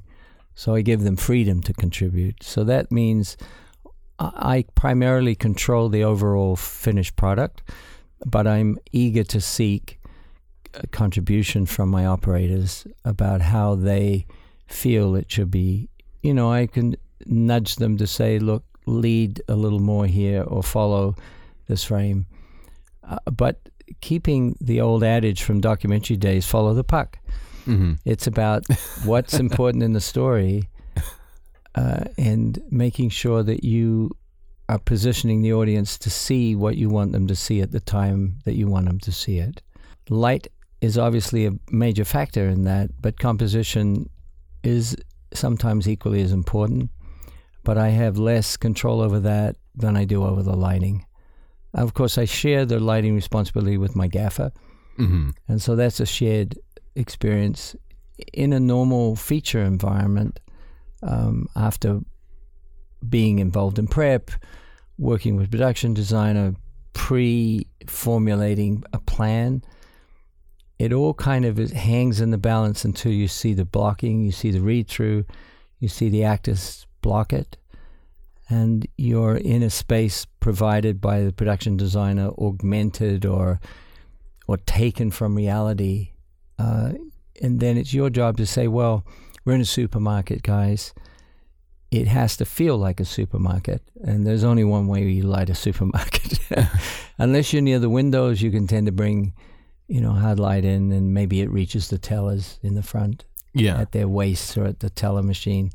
And you can cheat those kind of things. But generally, people, I think, are thrown by light, which is supernatural, unless you're doing a fantasy and you can get away with anything. So on this Shannara series, we used a lot of xenons, old style xenons with Oh, wow. mirrors and so on, and cut vigorous, narrow shafts of brilliant light blue into spaces that were not meant to have light, you know. And we just said, well, fuck it, you know, who Yeah. cares? It's like, it was great. And so I, I like that you can do that when you shift gears tonally about what the content of the story is, the genre of the story. Um, obviously, uh, horror story really thrives on not seeing everything in the frame at the same time Mm-hmm. always having a portion of the frame be dark. Uh, it makes it a better product if you're using harder light. And so that you can always go back to the traditions of the 30s and 40s where everything was a 5K and a 10er for now and very aggressive cutting. So that you could force large chunks of the frame into darkness simply by putting a cutter in and it wouldn't go anywhere. Um, a lot of what we're obliged to shoot in modern drama involves white rooms, and they are the death knell to a cinematographer's control of contrast. Yeah. So you're continually trying to say, well, I can't do a 180 in this room because I need to put black up on that wall. Otherwise, I have no contrast. And it becomes very bland and flat and boring. Not that bland and flat and boring doesn't have its moments. And certainly, comedy lead, leads you in that direction occasionally. Mm-hmm. Um, but I, you know, in this movie last year, I had so much fun with Morgan Freeman's face, with Michael Caine's face, and Alan Arkin. I mean, there was just, and then I had Ann-Margret, bless her heart, to deal with, Oh wow. who was 73. And I got a lovely, lovely voicemail back from her. Um, I was in Kuwait for reasons, and and Like I you got, do. I didn't answer the phone, and so it went to voicemail. And she left this beautiful message saying how much she loved she, how she was lit in the movie, and it was really a question of saying, well, she's seventy three, and we have to be careful here, and so on. Um, I think in the end there was a tiny bit of digital help given, hmm uh, but there were whole scenes where there was none, and it was all up to me. So I felt pretty good about that. Uh, we're in the business as cinematographers of creating a safe haven for the actors, uh, an environment within which they can perform. They are assisted, even though it's subtle, by the tone of the light that they're performing in. And I think sometimes you have to be careful that you don't broadly wash everything in a way that they don't get a sense of, oh my God, if I don't hit that light, my knife will not be seen, you know, or, or this dagger in this compromising moment, and how do I hold it, and so on. And, and I like older actors because they often have had stage performance. They know how to rock into a key light because they feel it on their face. Yeah, yeah. And you really appreciate that with the old timers because they they just have been there and they know they get it. Uh, so many performers, modern performers today, don't school themselves in those older crafts, and I think that's a shame because knowing how to help you by finding your light when I gave it to you, I actually I actually exploded on a guy in New Zealand um, because local Maori boy, lovely uh, chap and a lovely actor, but he was a little bit out of his out of control of himself, and he was on a horse, and I put a cross light on him to give him a nice strong cross key, like ninety degree cross key, and he rode into this position and took the light. And then, for absolutely no reason, moved his horse forward a few more steps and went completely out of it because he was grandstanding the other actor and he wanted to be the one who was in the front of the frame. Oops. And I screamed at him. I said, Don't you fucking do that again to me because I put the light there for you for that moment. And you have to be cognizant of it. And we're a partnership here. And when you do that to me, all bets are off. You you went into darkness and I'm it's nothing I can do about it. And I said, Don't tell me you didn't know how to ride the horse because you backed right back into that mark at the end of the take. And, and you totally had horse control. There was no question. You knew what you were doing. But please it's a deal between us. I give you light, you take it. If you don't want to take it, that's your problem. But it's just going to make us both look bad. And of course, it applies more to hard light than soft. Soft is a tricky thing because everyone's going to Kino's LED Kino based lighting now, and I've fallen in love with Quasar Science's system of of uh, with fluorescent tube structures put into Kino Flo fixtures because they're core plus, they're light. You stick them anywhere, and they Yeah, come in all was telling me about those. I, I haven't tried them out yet. They're they're fantastic. They're they're taking over. Many people make very sophisticated lighting that's LED based, and they spend a lot of money, Arri, for particularly with the sky panels and so on. And they're RGB, and that's wonderful. And they have very good color temperature control, very high CRI, but they're very heavy and they have a big ballast. And at some point, you say, well, the Quasar guy's approach is to replicate a tube as efficiently as you can, give it a very high CRI, make it color switchable, and now their versions are variable color control from 2700 to 6K Kelvin, and put them in whatever you want. You stick them in a in a fat boy that has six two footers in it. It's basically a kind of a square. You add silk or you diffusion or you don't. You can do whatever you like. And then as long as you have some good Fresnels around to augment that, if you want a sharp cut, there's nothing like a Fresnel and or a Dedo. It cuts very Mhm. well. And Dedo have a very fine light now, which is 90 watts of LED, very low power, maintained very good color temperature, but that has a ballast. So there are other people coming to market with versions that don't have a ballast. They're a little cheaper. I personally think the best light out there, if you're just starting out, is a par, a rock and roll par. You can pick them up for nothing. Secondhand rock and roll shows. Um, I think they're less than 50 bucks new. And there's Wow. a, a par 38 bulb, par 64 bulb in it. And you can get a fire starter all the way through to a flood. And that's a lovely light because you take a narrow beam, one of those, into any room and just hit the corner of the wall, and you get beautiful refractive light. And as you pan it around the room, you can see it change in its quality. And then all you need, if somebody you're lighting in this, they're not moving around a lot, you just bring in some negative fill and you're to the races, you know. And the, the beauty of the modern cameras is you can see exactly what you're doing. You actually see exactly what you're doing. Okay, guys, can you change to 2700 Kelvin on the camera for me? Oh, okay. Now take it to 6000. Let me have a look at that, you know. Oh, interesting. now, can we change the color on the LEDs? Well, flick those over. And ultimately, all of that will be on the palm of your hand in your laptop uh, or your, your phone, rather. Yeah. You, you can control it personally. But right now, I have I have a board controller who runs around behind me with a with a laptop and does all of that.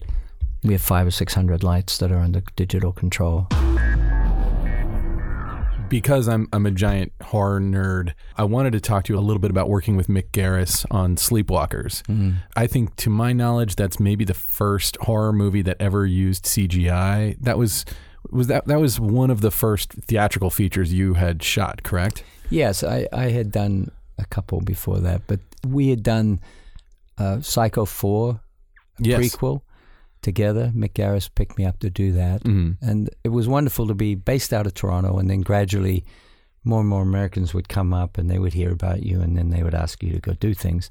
And uh, we went to Orlando to shoot. That. Wait a minute. So this is crazy because I'm from Orlando, Florida. Uh huh. So I was in high school when they were building Universal Studios Florida, Yes. and I remember driving down I four and seeing the Psycho House. Yes. and being like, "Holy shit, there it is!" Yeah. Like movies are coming to Orlando. And for the longest time, we we had this mistaken belief that Orlando was going to be like a mecca for for filmmaking, and in fact, Universal had basically funded a film school. I went to two different film schools, and the first one I went to, they had funded Ah. just to get a crew base, just to have grips who knew Yes. how to open up a C stand.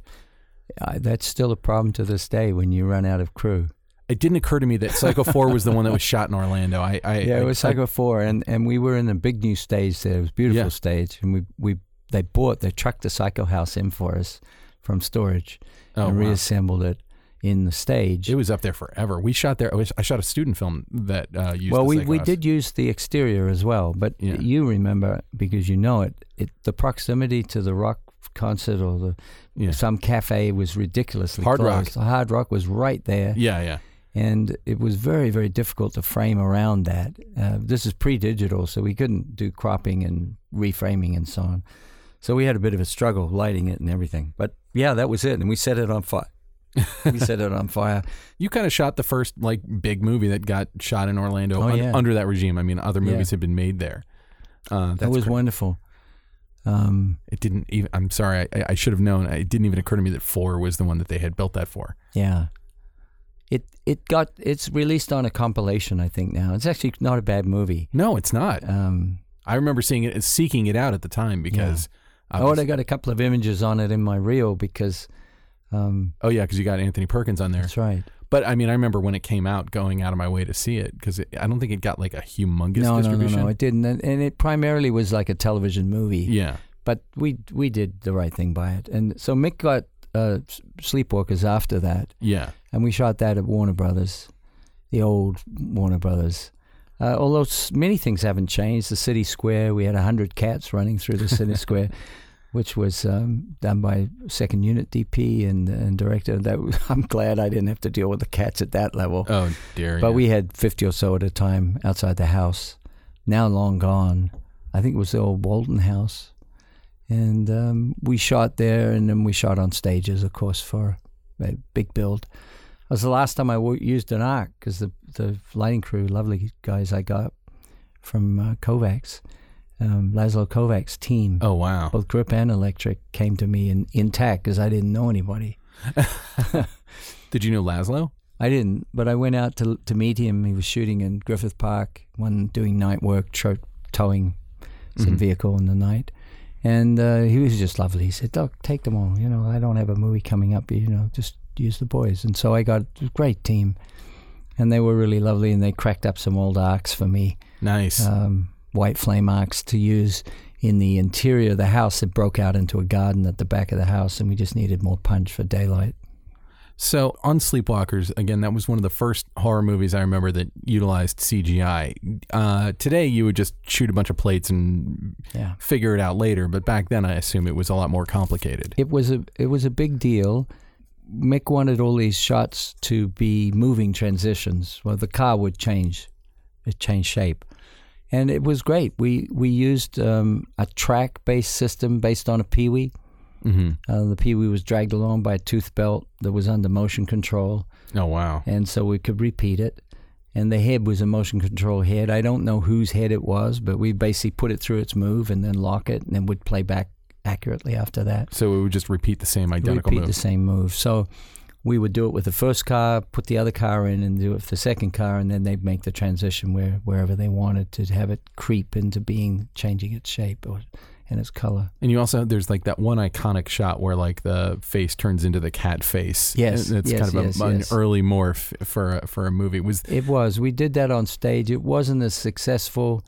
The background plates were we shot out on Potrero Road in Mhm. Happy Valley. Um, it was supposed to be Virginia or somewhere. I forget where now. Um, I always think botanists must watch movies and be like, that plant wouldn't be in Virginia. Ah, I know. Well, they're so brazen about it. There's a series called Roadies on right now, and they shot downtown in the uh, Bonaventure Hotel Mhm. with the elevators on the outside. It's so distinctive. it's so distinctive, and they're supposed to be in Denver. I feel like I could spend a whole day just asking you about 24 because 24, I feel strongly that 24 and specifically the cinematography in 24 kind of changed television. I first heard of 24 because I knew Krishna Rao. Do you know Krishna? Yeah. And Krishna told me he had been on, he had done A camera or B camera, I think, on the first ever episode. And I don't believe you shot the pilot, or did you? I shoot- didn't shoot the pilot. Peter Levy shot the pilot with Stephen Hopkins. So, uh, but And, uh, Krishna, Peter didn't, didn't want to do the series. Funnily enough, but do you come on right after the pilot? yeah, I did episode two, and we sh- we had to reshoot some of episode one because of 9/11. Yeah. it went to air right after. Yeah, I remember, and I Um, remember there being kind of like the thought of 24 might not last a season because it's too close, Yeah. and and somehow it managed to actually kind of balance on the zeitgeist. But as a piece of cinematography, I feel like it, f- like so many shows, I, I feel like it's hard to watch any kind of action television show or any kind of drama show, even like unless unless it's something that's like a courtroom drama. I feel like it steals a little bit from 24. Yeah. Well, we, we were we were honored by being emulated substantially, and in fact, I think even in one of the early Bourne movies, there's a guy standing very pronounced in a frame with with 24 jacket on. Oh, really? Yeah, and I I always thought that they kind of cribbed us a little bit, and I'm glad to see that Greengrass is back, and I'm excited to go see the new one. To see whether they themselves have taken this genre in another direction or mm-hmm. enhanced it more. But I, my documentary background was a huge contributor. We wanted Kiefer was a, is an intense actor, and we wanted to be in his face the whole time. I was blessed with a really, really good camera operator, uh, Guy Skinner, who was A camera, and Jay Heron did B, and both of them contributed to that look, um, both in the way we approached the scenes. But the real person who set the tone for the movie was Stephen Hopkins, who did the pilot, and he did 12 of the first 24. And he was the one that said, We shoot every scene in its entirety, figure it out. Wherever you have to get the camera, go there. And we eventually made the, the floor dolly, the rolling butt dollies, Yeah. uh, key grip uh, at the time. I made the mistake of, go- of googling butt dolly once. Yes. because somebody was talking about one of them, and I was like, "Yeah, I shouldn't. I should never. don't, d- don't Google butt dolly." yeah, yeah, you're right. Um, what do they call them? Anyhow, there's various versions of them out there, but we're still using them today. You know, once you go handheld, it's a really powerful tool to move, float around chairs. You can run after Kiefer into a room, and he can sit at a table, and you can. They you squat down, and the boys shove a butt dolly under you, and, you, and then you're free to roll around and keep the motion going Yeah, to contain the overs and so on. Well, while Guy was doing that on a 27 mil, Jay was back on a 420 on the three to one Panaflex lens, the the Widowmaker, on 30 feet of track, 40 feet back, all the way in at 420, getting the same size image on the face, and he would just kiss Guy's matte box. So my whole time was watching the monitors and saying, "Guys, Guy, you got to give him another inch." So guy would go give him another inch so that they can both continue to shoot. And they would cross axis together and float around, and we would shoot two takes that way in one direction. We'd flip the whole scene and shoot two takes in the other direction. And then the editors just fell into line with with cutting, not worrying about the line at all. Yeah. And that was one of the biggest things that Stephen was adamant about continuous takes. Let the actors have the, the motion and the, the intent and the intensity. We don't break that up by, by cutting in and getting different angles. If you can be there and you get the moment, then fine. Otherwise, we're, it, that's the scene. How how much of a purist was you? Like, if you're like, well, we just need an insert of this pencil on the table. Uh, we we were obliged sometimes because of story point. I mean, I ended up doing an insert which got us into trouble and also created the fan phone. It was a phone, and the mother of this boy had just shot her his boy his girlfriend, and she was lying in a pool of blood in the in their living room hallway, just on the entrance. And the phone went off, and they wanted to see mother come up on the screen. It's like really to hammer it home, right? Yeah. Pool of blood, mother. And I got, I was just for some reason, I got assigned to shoot it because nobody wanted to do this insert. And we didn't take the number off, and we couldn't because there was the only way to have it be dead and then suddenly come to life with this. So the number is on there. The next week, well, that was be a while. A few months later, we the shows go to air, and it airs, and the phone goes off, and the prop guy, and he said, "Hello." The guy said, "Is that is that 24? And he said, yeah, but how did you get this number? oh said, no. "Well," he said, it's, it's on the show. oh no. And he shut down. He immediately went to message boards, wrote about it, and it sort of went crazy. Oh no. the no. phone wouldn't stop ringing.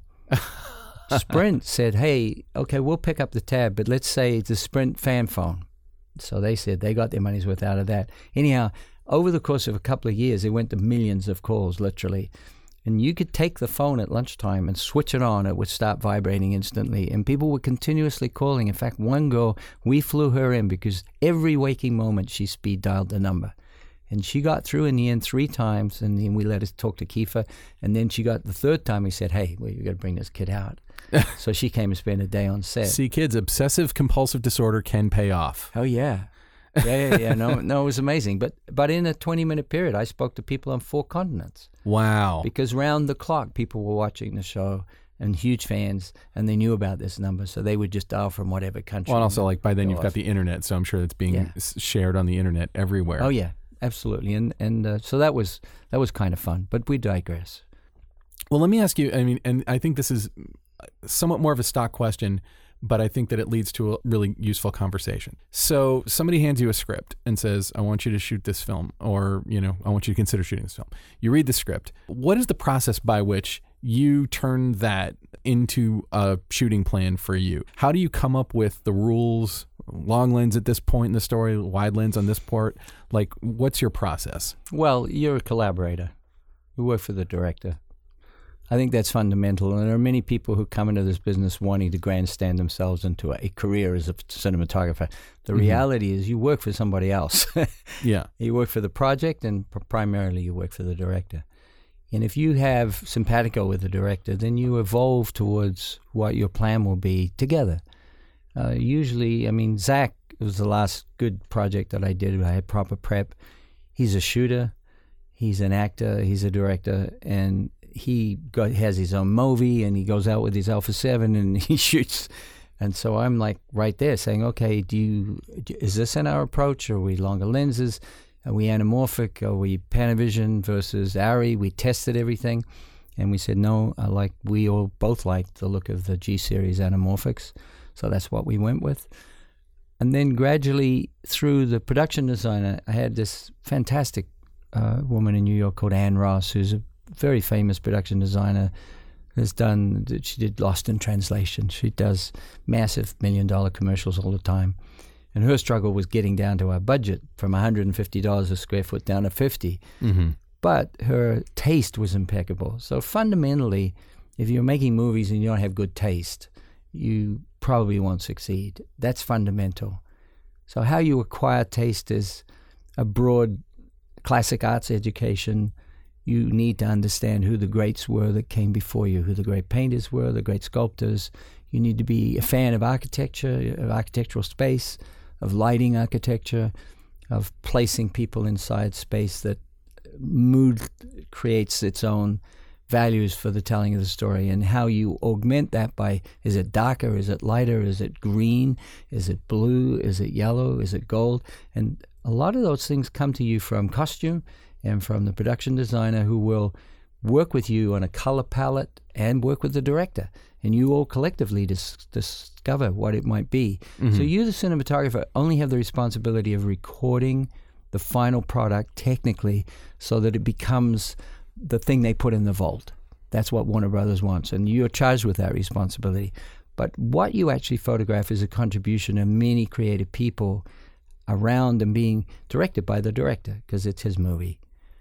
Mm-hmm. Um, does that kind of help a little? Definitely. Um, it, yeah, totally.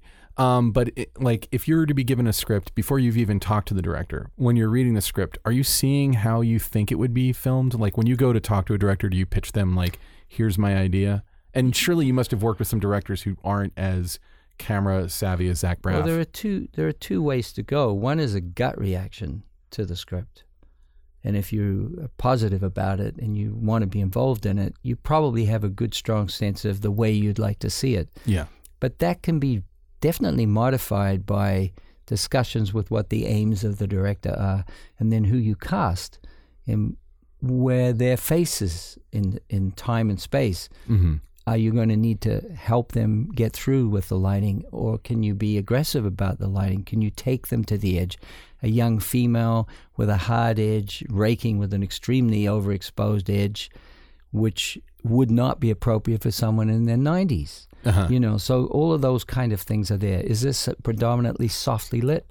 There was an era in film where everything was soft, but I think there's a return to more harder light these days as we're getting back Fresnels and we've left the kind of soft washes away.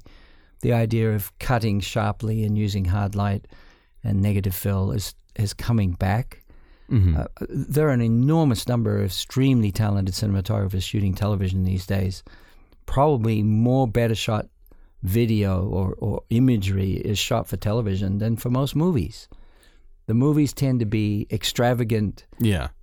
transformer like, and we all know how that looks and how you get there, and there's hundreds of giant lights and so on.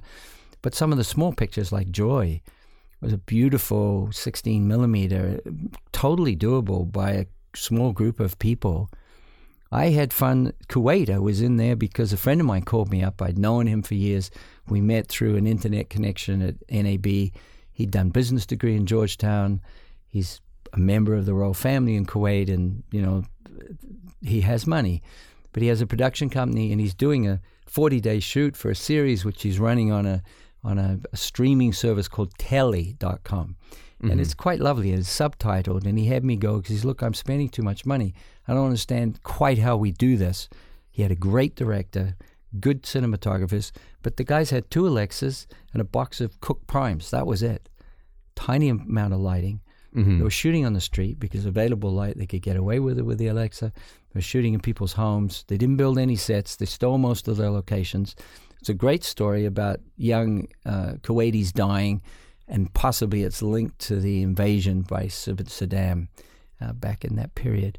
Um, and the, all the issues there, and they, he cast two people, both with a very large following on the internet. Three and a half million people for one of them, and another half a million for the younger girl. She's only 14, and he's making that his approach. And his problem was he didn't have a first AD who understood how we do it in America or we do it in England, how modern filmmaking needs to be run like a military campaign, or otherwise stuff falls through the cracks Yeah. and it can get expensive.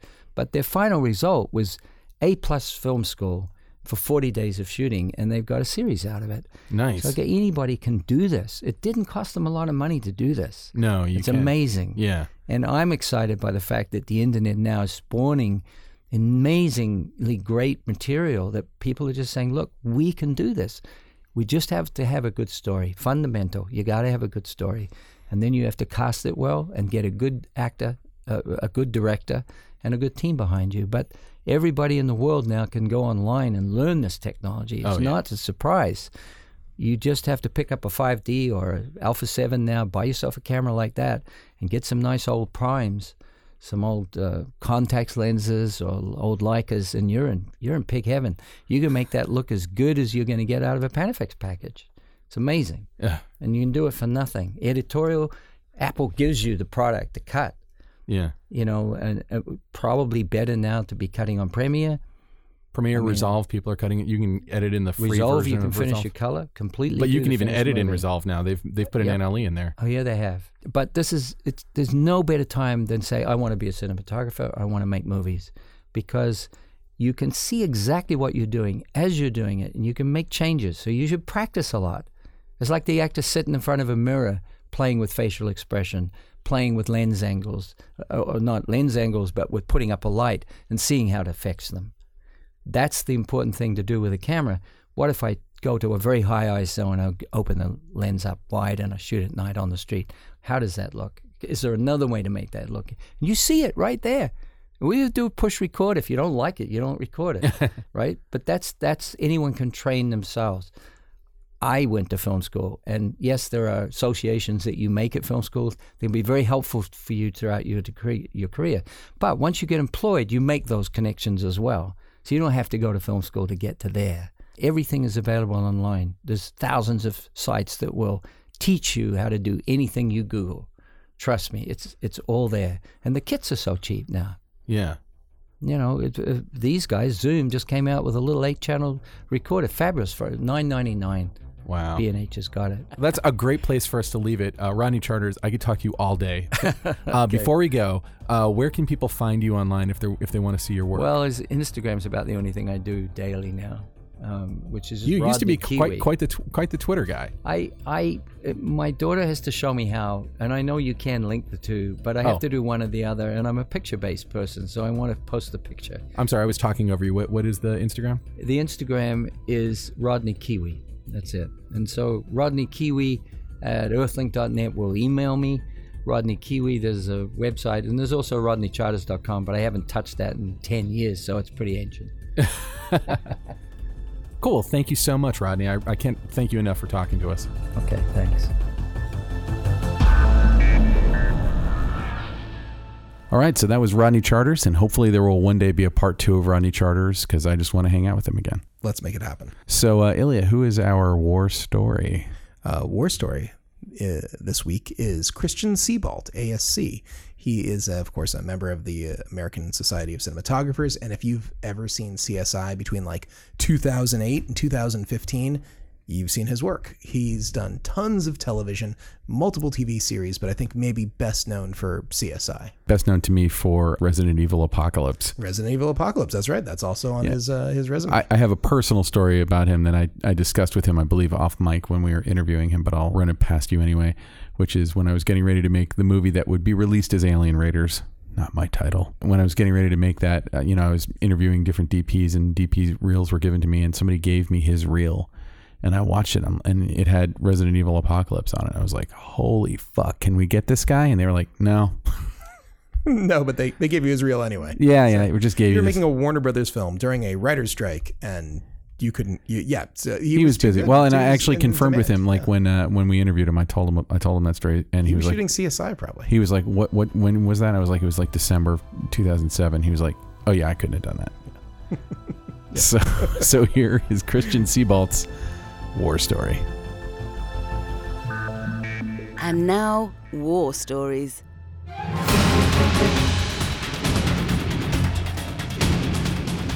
I had a project in the middle of the country somewhere that required us to shoot a very large interior of a military barracks. That is a space with beds that's, I don't know, 200 feet long, with you know hundreds of windows. And so we had a, very large lighting package, you know, big, big, big truck with lots of HMIs, and we had a big grip truck. We had everything to put lights into the windows.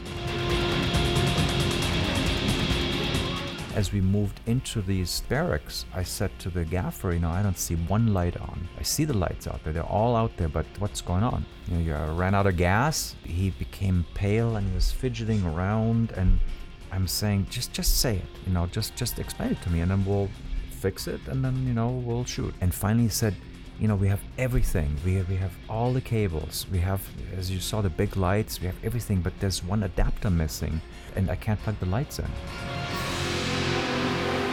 And I'm going, are you kidding? I mean, this is not a practical joke or something, right? And they said, no, can't turn the lights on.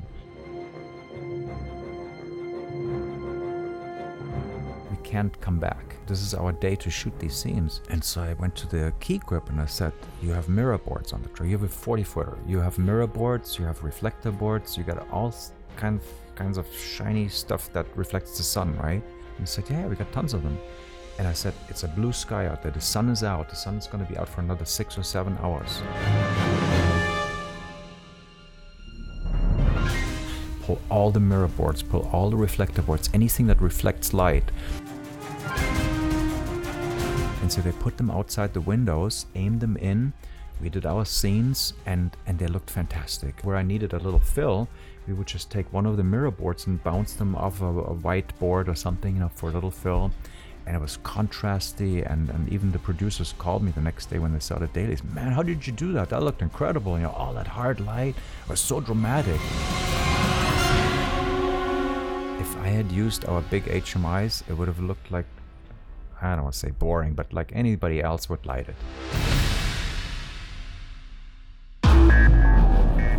And now, short ends. All right, so next episode we'll have Christian Sebaldt, who I would say is another fine piece of German engineering, not unlike Arriflex. You- yeah. I can't believe it. Uh, I can't. I. I. Okay. I brought it back around. You. You did. You. You I brought. You brought. You got Arris, Hundred Years, and German engineering, and Christian Sebaldt. And, Yeah, He but I, was raised in Munich, birthplace of of Arri. That's So great. th- so there you go. So, So he is. He is truly. Yeah. He is. he's he's like He's a, about as German as Arri. he is a pin registered man. Oh, he's awesome. He, he's also received Emmy awards and ASC noms for all kinds of great stuff. So All awesome. yeah. So uh, Short ends. So uh, my short end is something that, uh, as we are recording this, I cannot say out loud, Hmm. but I know that it will not be released until after tomorrow when it will be formally announced. Ooh, public. Yeah. Yeah, yeah. So you're you're getting a little a little secret secret thing. So 24 hours from now, I will be at the premiere of a movie that I worked on as a co-producer. Whoa. Yes, uh, we shot it about a year ago, Hmm. and it is it's called Victor Crowley, and it is basically Hatchet Four. Uh, the Hatchet movies made by Adam Green are a uh, horror series uh, that are kind of like a throwback to old school 1980s uh, slasher movies like Friday the 13th and uh, Halloween and stuff like that. And Adam uh, is uh, he's the guy who presented 20 Seconds to Live. Uh, but he brought me on as a co-producer on uh, Victor Crowley, which we shot about a year ago, and it was one of the most insanely short shoots I'd ever been on in my entire life. And I saw a cut of the film recently, and I was like, I am uh, astonished at how great this thing came out, given how little time uh, it, it took to shoot. And uh, how shorthanded it felt like we were out in the woods in the middle of the night, but it was a return to form for me in that we were literally just out in the woods, middle of the night. We were shooting at a ranch in Santa Clarita that has a, uh, a swamp set, and uh, it was uh, old. It's not just an old school throwback to old school slasher movies. It's like old school low budget indie filmmaking at its most fun for me. I don't know about for Adam. Uh, I know that it was uh, it was it was a lot of work for him, but he really uh, he really did a great job. But I, but what I think is really cool about this, by the way, is that he's doing tomorrow night. There's a screening at the ArcLight Hollywood that is uh, Uh, supposed to be a 10th anniversary Hatchet retrospective. That he's going to be there with a bunch of stars of the original Hatchet and he's going to say to the audience, I have some scenes that you haven't seen from the original Hatchet that we're going to show you. And then he's going to show them a sequel that has never been announced. Mm. So tomorrow he's totally doing a lemonade Wow. on which whenever this gets released, you know, some some time ago, he he he's pulling a lemonade on his audience, and I think that is the coolest thing I've ever heard uh, a horror filmmaker do. Wow. So like Beyonce's Lemonade of horror film. That is exactly the reference I was making. Yes. All right. So Hatchet one, two, three, and four. You've probably seen all of them now. Of course I have. Yeah. So which is the best one? Oh man, you can't ask me that. Adam I have might to, hear I have to ask you. Okay. You're gonna have to say yours. I'm guessing you have to say the fourth. one. Well, the one that I worked on uh, is, is awesome. But here's okay. I'm going to give you a scene, and it's in the third one. Oh, okay. But Victor Crowley, who's the bad guy, he, he's he's the boogeyman in these movies, is played by a fella named Kane Hodder. And Kane Hodder was uh, Jason Voorhees in I believe five Friday the Thirteenth movies, and he's he's a legend. Kane Hodder is a stuntman, and he's a legend, and he's in, in especially in the horror world, he's horror royalty for sure. And uh, um, in the third Hatchet movie, one of the uh, there there's like the, this group of cops or whatever who are who are who are going through and trying to find him. One of them is played by a guy named Derek Mears. And in the most recent Friday the 13th movie, which came out in 2009, Derek played Jason Voorhees. And so from the beginning of the movie, when he first shows up, I'm like, they better make the two Jasons fight. And oh boy, did they make the two Jasons fight. And it's the most satisfying. It's it's like one it for a horror geek. And believe me, it, Adam's films are full of cool little Easter eggs like that for horror geeks all over the place. Tony Todd is a huge character. John Carl Buechler is a is a recurring character. Um, Robert Englund is in one of them. Um, uh, Josh Leonard from Blair Witch Project is in one. Is in the first one. Um, you know, like he's he's filling them, but I feel like that is, in my opinion, that that's my favorite, like in jokey moment that happens that is it's, it's very satisfying. And having I've personally worked with Derek and I guess now I can tell people I've personally worked with with uh with Kane but like Derek Derek is a friend of mine and you know he's Derek is funny as hell like what people don't know about Derek he's like six foot six and built like a brick shit house and all muscular and bald and always plays scary characters he's in the new Twin Peaks as a big scary thug character I, I'm looking at his IMDb Yeah. right now, and I see like thug and fighter, Yeah. and like you know all these people henchmen. Yeah, he was like Yeah. in in the movie Predators. He was, I think, the bigger of the two Predators. Mm-hmm. Like he's that's what Derek does for a living, for fun. Derek is an improv comedy dork. Whoa. He's got an improv comedy troupe in, in Hollywood called The Resistance. That's a lot of fun to watch. So I know that I I know having worked with with Derek and just knowing Derek that he was always game to do this to to do something like that. That would that would be a lot of fun for fans. That's awesome. So anyway, I, I just think the reason I bring it up, you know, from a cinematography standpoint, uh, uh, the uh, the movie looks great, but I think that it's an interesting way for independent filmmakers to kind of harness an audience and engage them. And Adam is taking his audience and giving them like, I can't wait tomorrow night to be in the room when they realize what they're there to see because nobody knows. They've kept it such a secret. Nobody knows. And maybe I'll give you a full report later about how it went. But I feel like it's just going to be that moment when your favorite thing just became 25% more of that thing. Well, uh, they did a really good job of keeping it quiet because I'm on IMDb right now, and there is no Hatchet Four in production. There's nothing. No, There's no, they've never mentioned it. Right now, if and by the time this podcast goes live, I'm sure it'll say Hatchet. It'll say Victor Crowley. It won't say Hatchet Four. Yeah. But um, by the time this goes live, it'll be known. But as of right now, it's Untitled Adam Green Project. Huh? Okay. Cool. Oh yeah, actually, you're right. It is Untitled Adam Green Project is right there. Yeah, yeah. So, but but 24 hours from now, hopefully they will they will fix that because once this plays for an audience, every like they're gonna want everybody to go online and start yakking their their faces off about what they just saw, and hopefully they're gonna love it. I think they're gonna love it. I've seen a cut of it. I think it's really it's really fun So- and cool. The people who are showing up, these are this is paying public. That's uh, that's They're not. It's a free screening free screening. Okay. at the ArcLight. so they're not going to get mad when they don't see whatever it is they think they're going to see. I think that they're no. I mean, I think it's going to be like jubilation when You- they you when they it's see. going to be like they're losing their minds. They're going to just like lose their. You're just going to lose. Correct. Okay. And that's that's my assumption. I'm I'm really excited to see it with an audience because uh, again, having having worked on it, having kind of seen how it was put together, and then seeing an edit of it, and, and it and it being like, oh wow, this like really holds together. Eh, you know, th- there's there's that character in Shakespeare in Love played by Geoffrey Rush who's always like sure that the play is going to come together, and they're like, why do you think it's going to come together? And he's like, it's a mystery.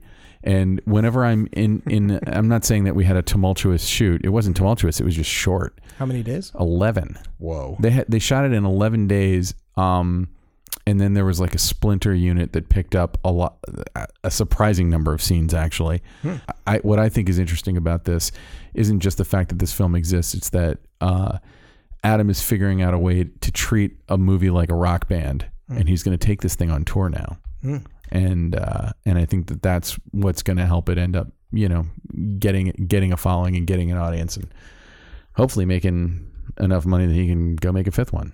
Nice. My short end this week is actually the.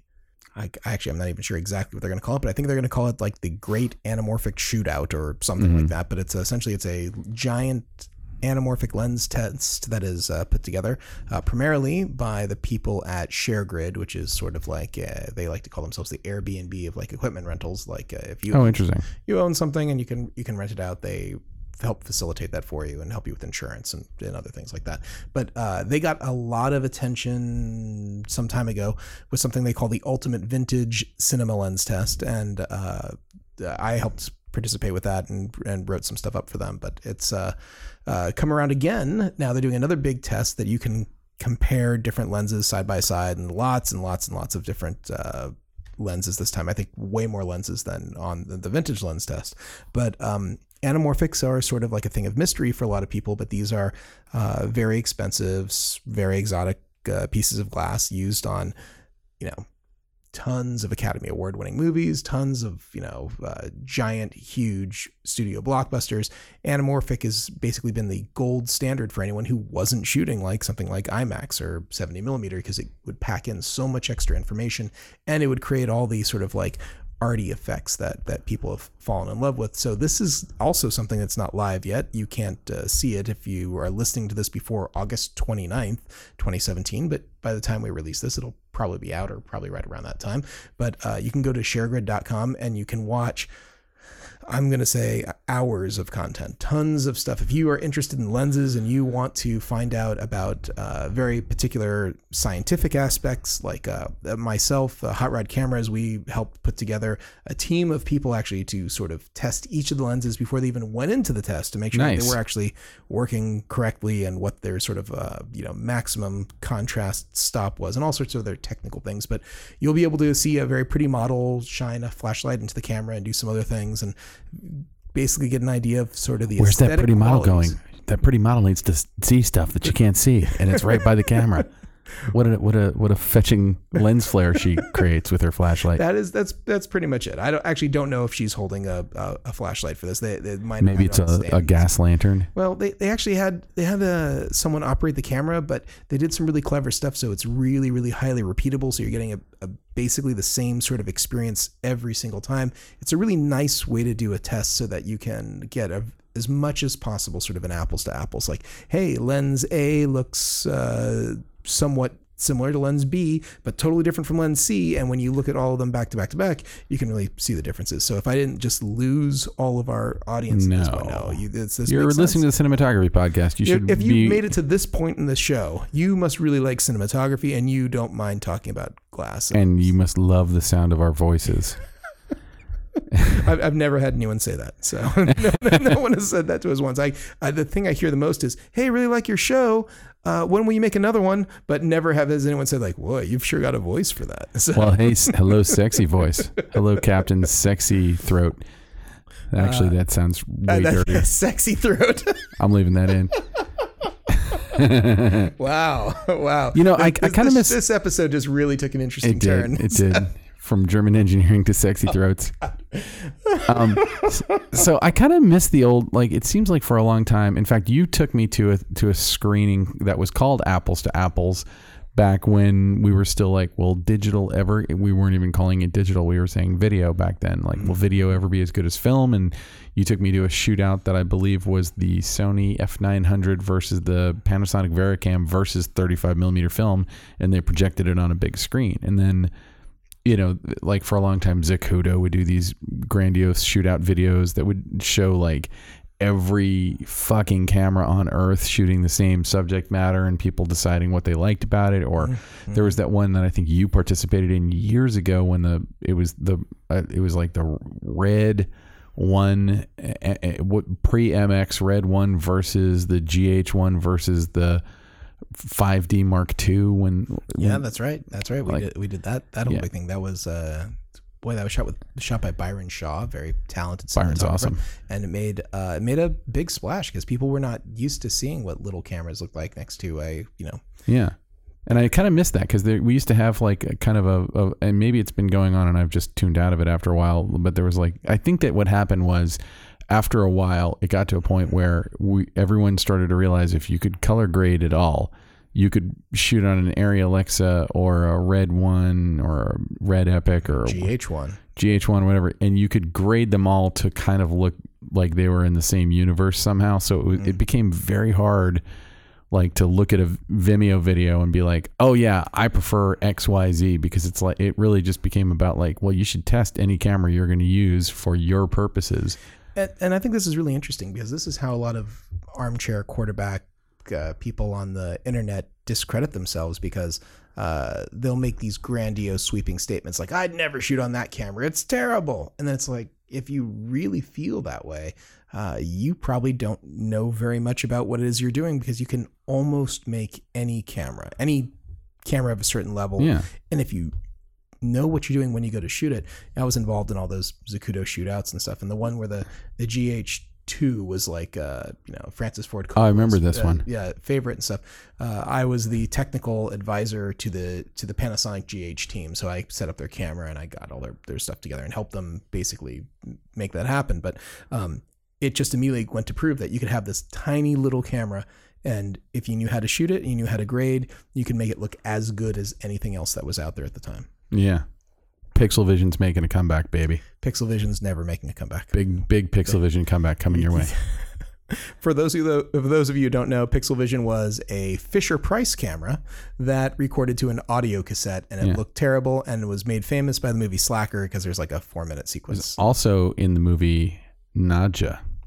What? Yeah. I don't know what Nadja is. It's a vampire movie that had Peter Fonda in it, and I believe David Lynch might have been one of the executive producers. oh, okay. I, I, I, I, sorry, I missed that. Saw it in the theater, motherfucker. Anyway, Okay.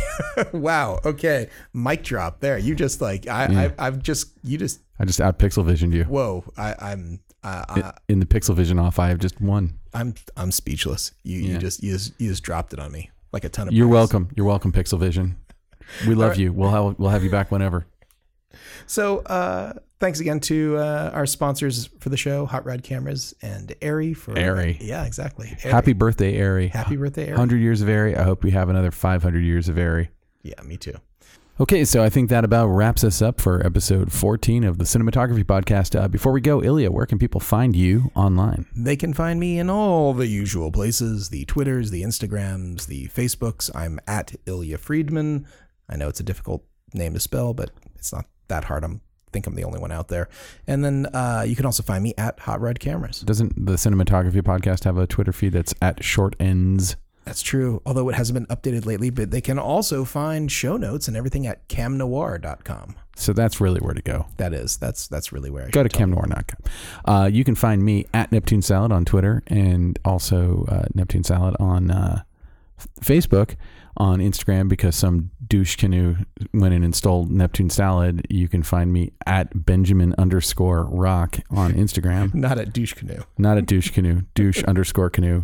I don't know. I'm sure that somebody's got that. Someone's already got that. Yeah, Now so, you're, uh, plugging them. hey, Uh, let's thank Kays Al-Atrakchi. Okay, Kays Al-Atrakchi, who uh, did all the music for our show and does all the music for every episode.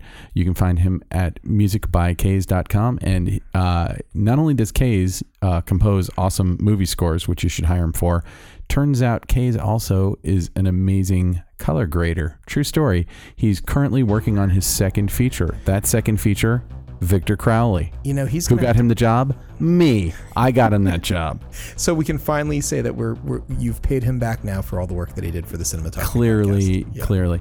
Uh, we also want to thank Mike Wilbanks of Lumos Pictures, who edited the episode. Thank you, Mike. Mike, you're awesome. Everybody go to Lumos Pictures and hire Mike. He is dependable, nice, hardworking, and one day we hope to meet him in person. Um, that might happen sooner than you think. Maybe. All right. So thank you very much for listening to the uh, Cinematography Podcast, and we'll see you in nine months. This has been the Cinematography Podcast, presented by Hot Rod Cameras. Find your next camera, lens, or accessory on the web at hotrodcameras.com. Don't forget to subscribe to our show on iTunes and connect with us on Facebook and Twitter. Thanks for listening.